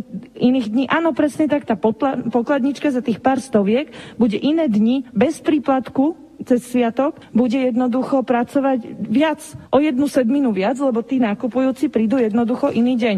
A to nie je tak, že sa tam prída ďalšia pokladnička. Ne, ten kapitalista, a to mi verte, lebo aj ja som kapitalista, ten kapitalista využije tie, tie medzery, kedy, kedy tam napcha ďalších zákazníkov a keď to náhodou tá pokladnička nestihne, no, bude o 10, o 20 minút dlhšie, lebo to nestihla. Toto ju čaká, ale za polovičný, za polovičný plat, pretože ste jej zobrali príspevok, ktorý mala v nedelu, hej? A ukracuje teda to o a o pracovný čas, ako som hovorila, čiže buď, buď e, vlastne príde o 100% prípadok v nedelu, alebo mohla namiesto toho mať iný deň voľno. Prosím vás, nehovorme stále, že oni robia 7 dní v týždni a každú nedelu. Keď robí niekto v nedelu, no tak áno, v útorok má voľno, hej, alebo v stredu, robia krátky dlhý týždeň. To není tak, že oni akože teraz nerobia nič iné, len chodia do roboty. No krátky dlhý týždeň, mnohým z nich to vyhovuje, čiže buď alebo, ale o niečo prídu. Je to, je to vyslovene pre nich ukracujúce. A ja sa chcem spýtať, že či sa vám to zdá sociálne niekomu zobrať výplatu, lebo mne nie. Naozaj to hovorím. A ja si teda nemyslím, že som veľmi prudko sociálne cítia, cítiaca. A vždy sa snažím žiť do tej role, ale naozaj sa pozi, pozerám na svet spôsobom, že sa snažím, aby každé jedno euro bolo čo naj, najspravodlivejšie vynaložené a aby našlo svoje miesto čo najväčšom úžitku pre ľudí. Ideme teraz eh, na toto reagovať. Eh, skúsme sa eh, nedotýkať toho, že zo sere so sebou decka ide nakupovať, lebo prerečie sa ktokoľvek a tých ďalších mala ešte zo pár iných breptov, ale skúsme sa na to pozrieť z toho pohľadu, že čo tá ženská rozpráva v tom parlamente, pre ktorú sme my ostatní, ktorí máme nižší príjem ako tisíc eur ťuťmáci,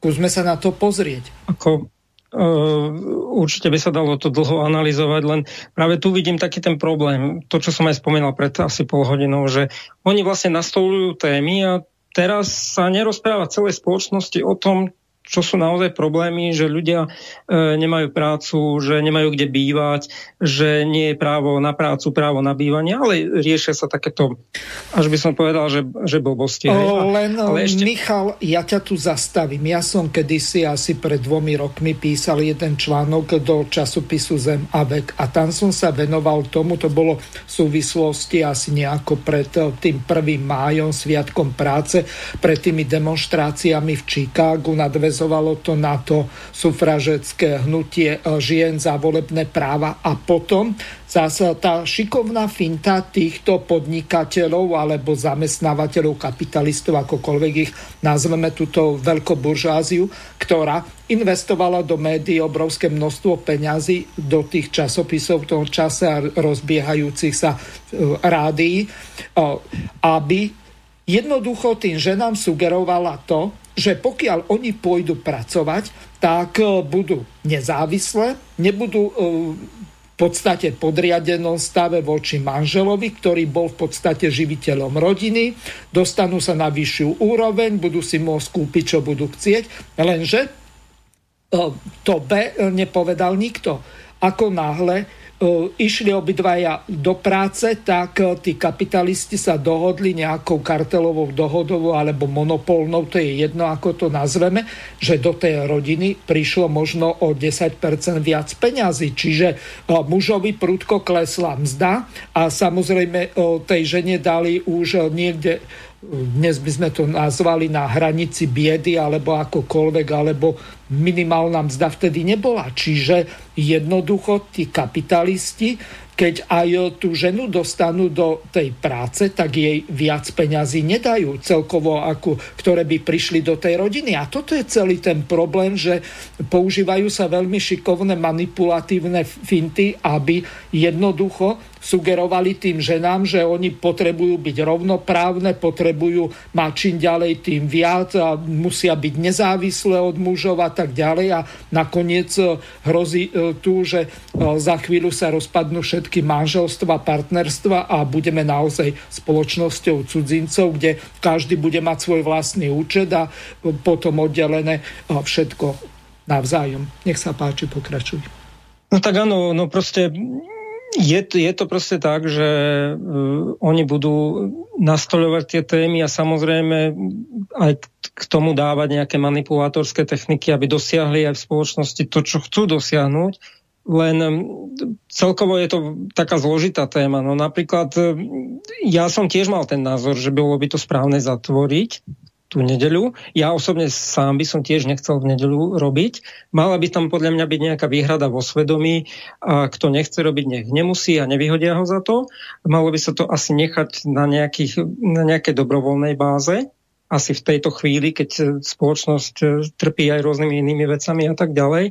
A napríklad e, ten zákaz by mohol poškodiť také mesta, ako je práve Banská Štiavnica, kde mm-hmm. potrebujú tí obchodníci, čo majú rôzne malé obchody, aby v tú nedeľu mohli mať otvorené, aby práve mal im kto nakupovať, lebo cez týždeň tu turisti nie sú, sú tu len cez víkend napríklad, hej. Mm-hmm. Takže ono to má rôzne, rôzne aspekty.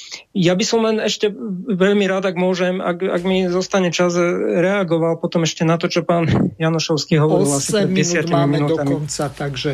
Ja by som len veľmi krátko k tomu, že vlastne aj e, Che Guevara vedel, že potrebuje nejaké médium, vytvoril to rádio Rebeli alebo Rebelde, aby dával nejakým spôsobom tie odkazy však tam sa mi zdá, že on v podstate použil nejakú kamufláž, že povedal v tom rádiu, že má viacej bojovníkov, ako reálne má.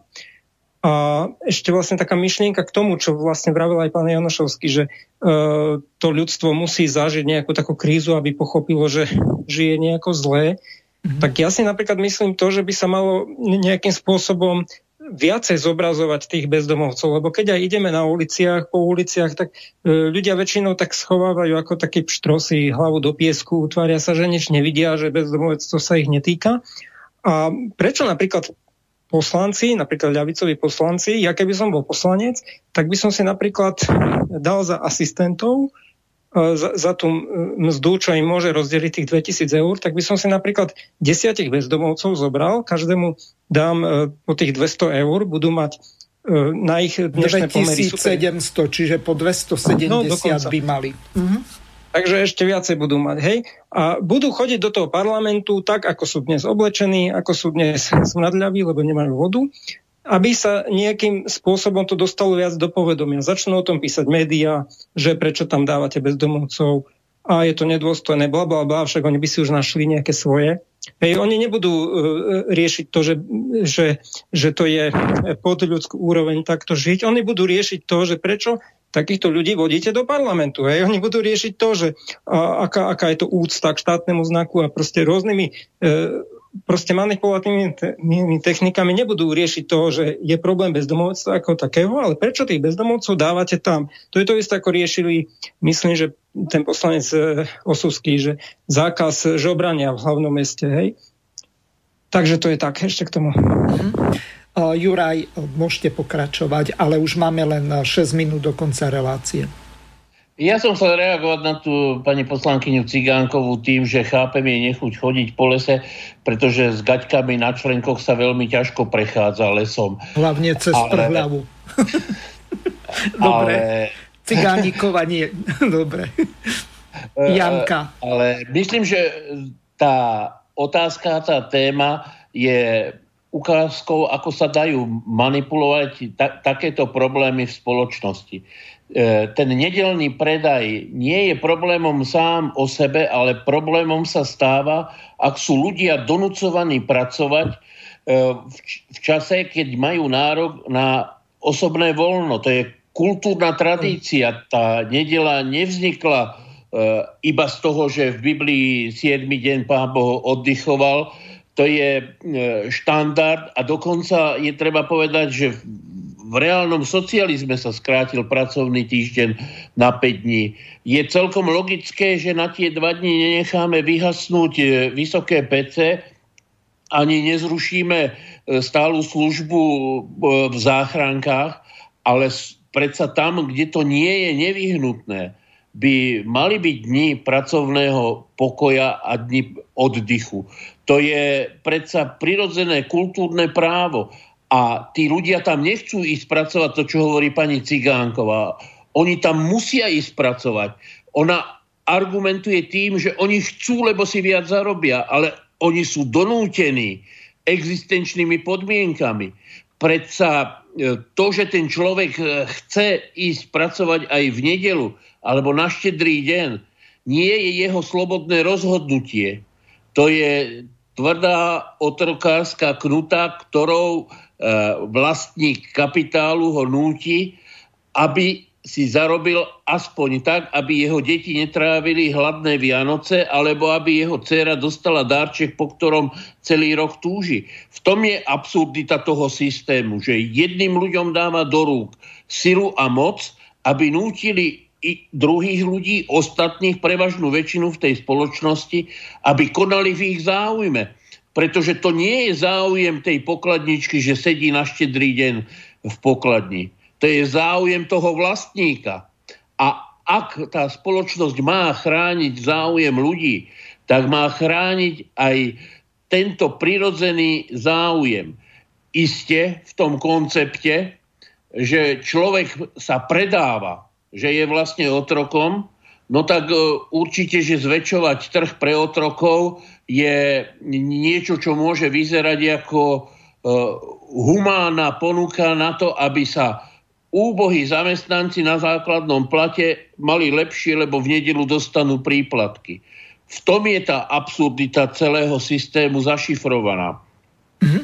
Väčšina problémov a väčšina riešení je vždy v správne položenej otázke. A, tá, a myslím si, že v, pri otázke pracovnej doby je potrebné položiť tú otázku tak, že prečo je človek nútený proti svojmu osobnému záujmu pracovať viac, ako je nevyhnutné. Prečo ho nútia.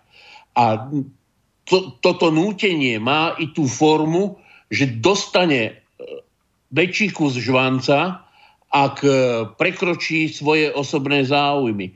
Lenže tu je tá nespravodlivosť.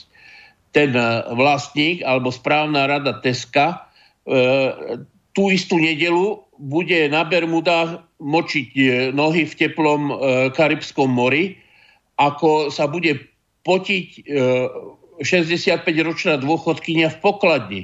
V tom je tá sociálna, ekonomická nespravodlivosť.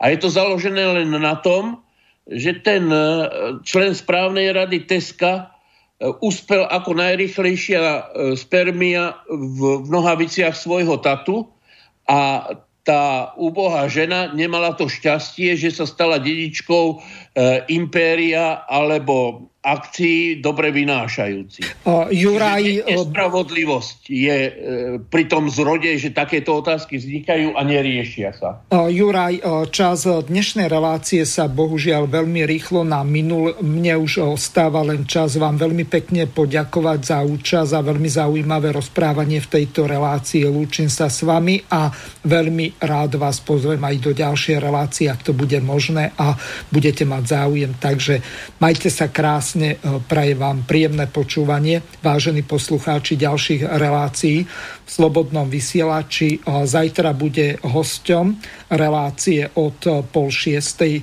poslanec Tomáš Taraba, tak sa budeme venovať aj týmto témam. Lúčim sa s Jurajom Janošovským. Dovidenia. Ďakujem za pozvanie a takisto ďakujem a všetkým. s kolegom Michalom Albertom takisto. Dovidenia. Ďakujem pekne. Do počutia. Pekný deň. Vysielací čas dnešnej relácie veľmi rýchlo uplynul, tak sa s vami zo štúdia Banska Bystrica Juh lúči moderátor a zúkar Miroslav Hazucha, ktorý vás touto reláciou sprevádzal. Vážené poslucháčky a poslucháči, budeme veľmi radi, ak nám zachováte nielen priazeň, ale ak nám aj napíšete vaše podnety a návrhy na zlepšenie relácie lebo bez spätnej väzby nebudeme vedieť relácie zlepšovať, za čo vám vopred veľmi pekne ďakujem. Do počutia. Táto relácia vznikla za podpory dobrovoľných príspevkov našich poslucháčov. I ty sa k ním môžeš pridať. Viac informácií nájdeš na www.slobodnyvysielac.sk Ďakujeme.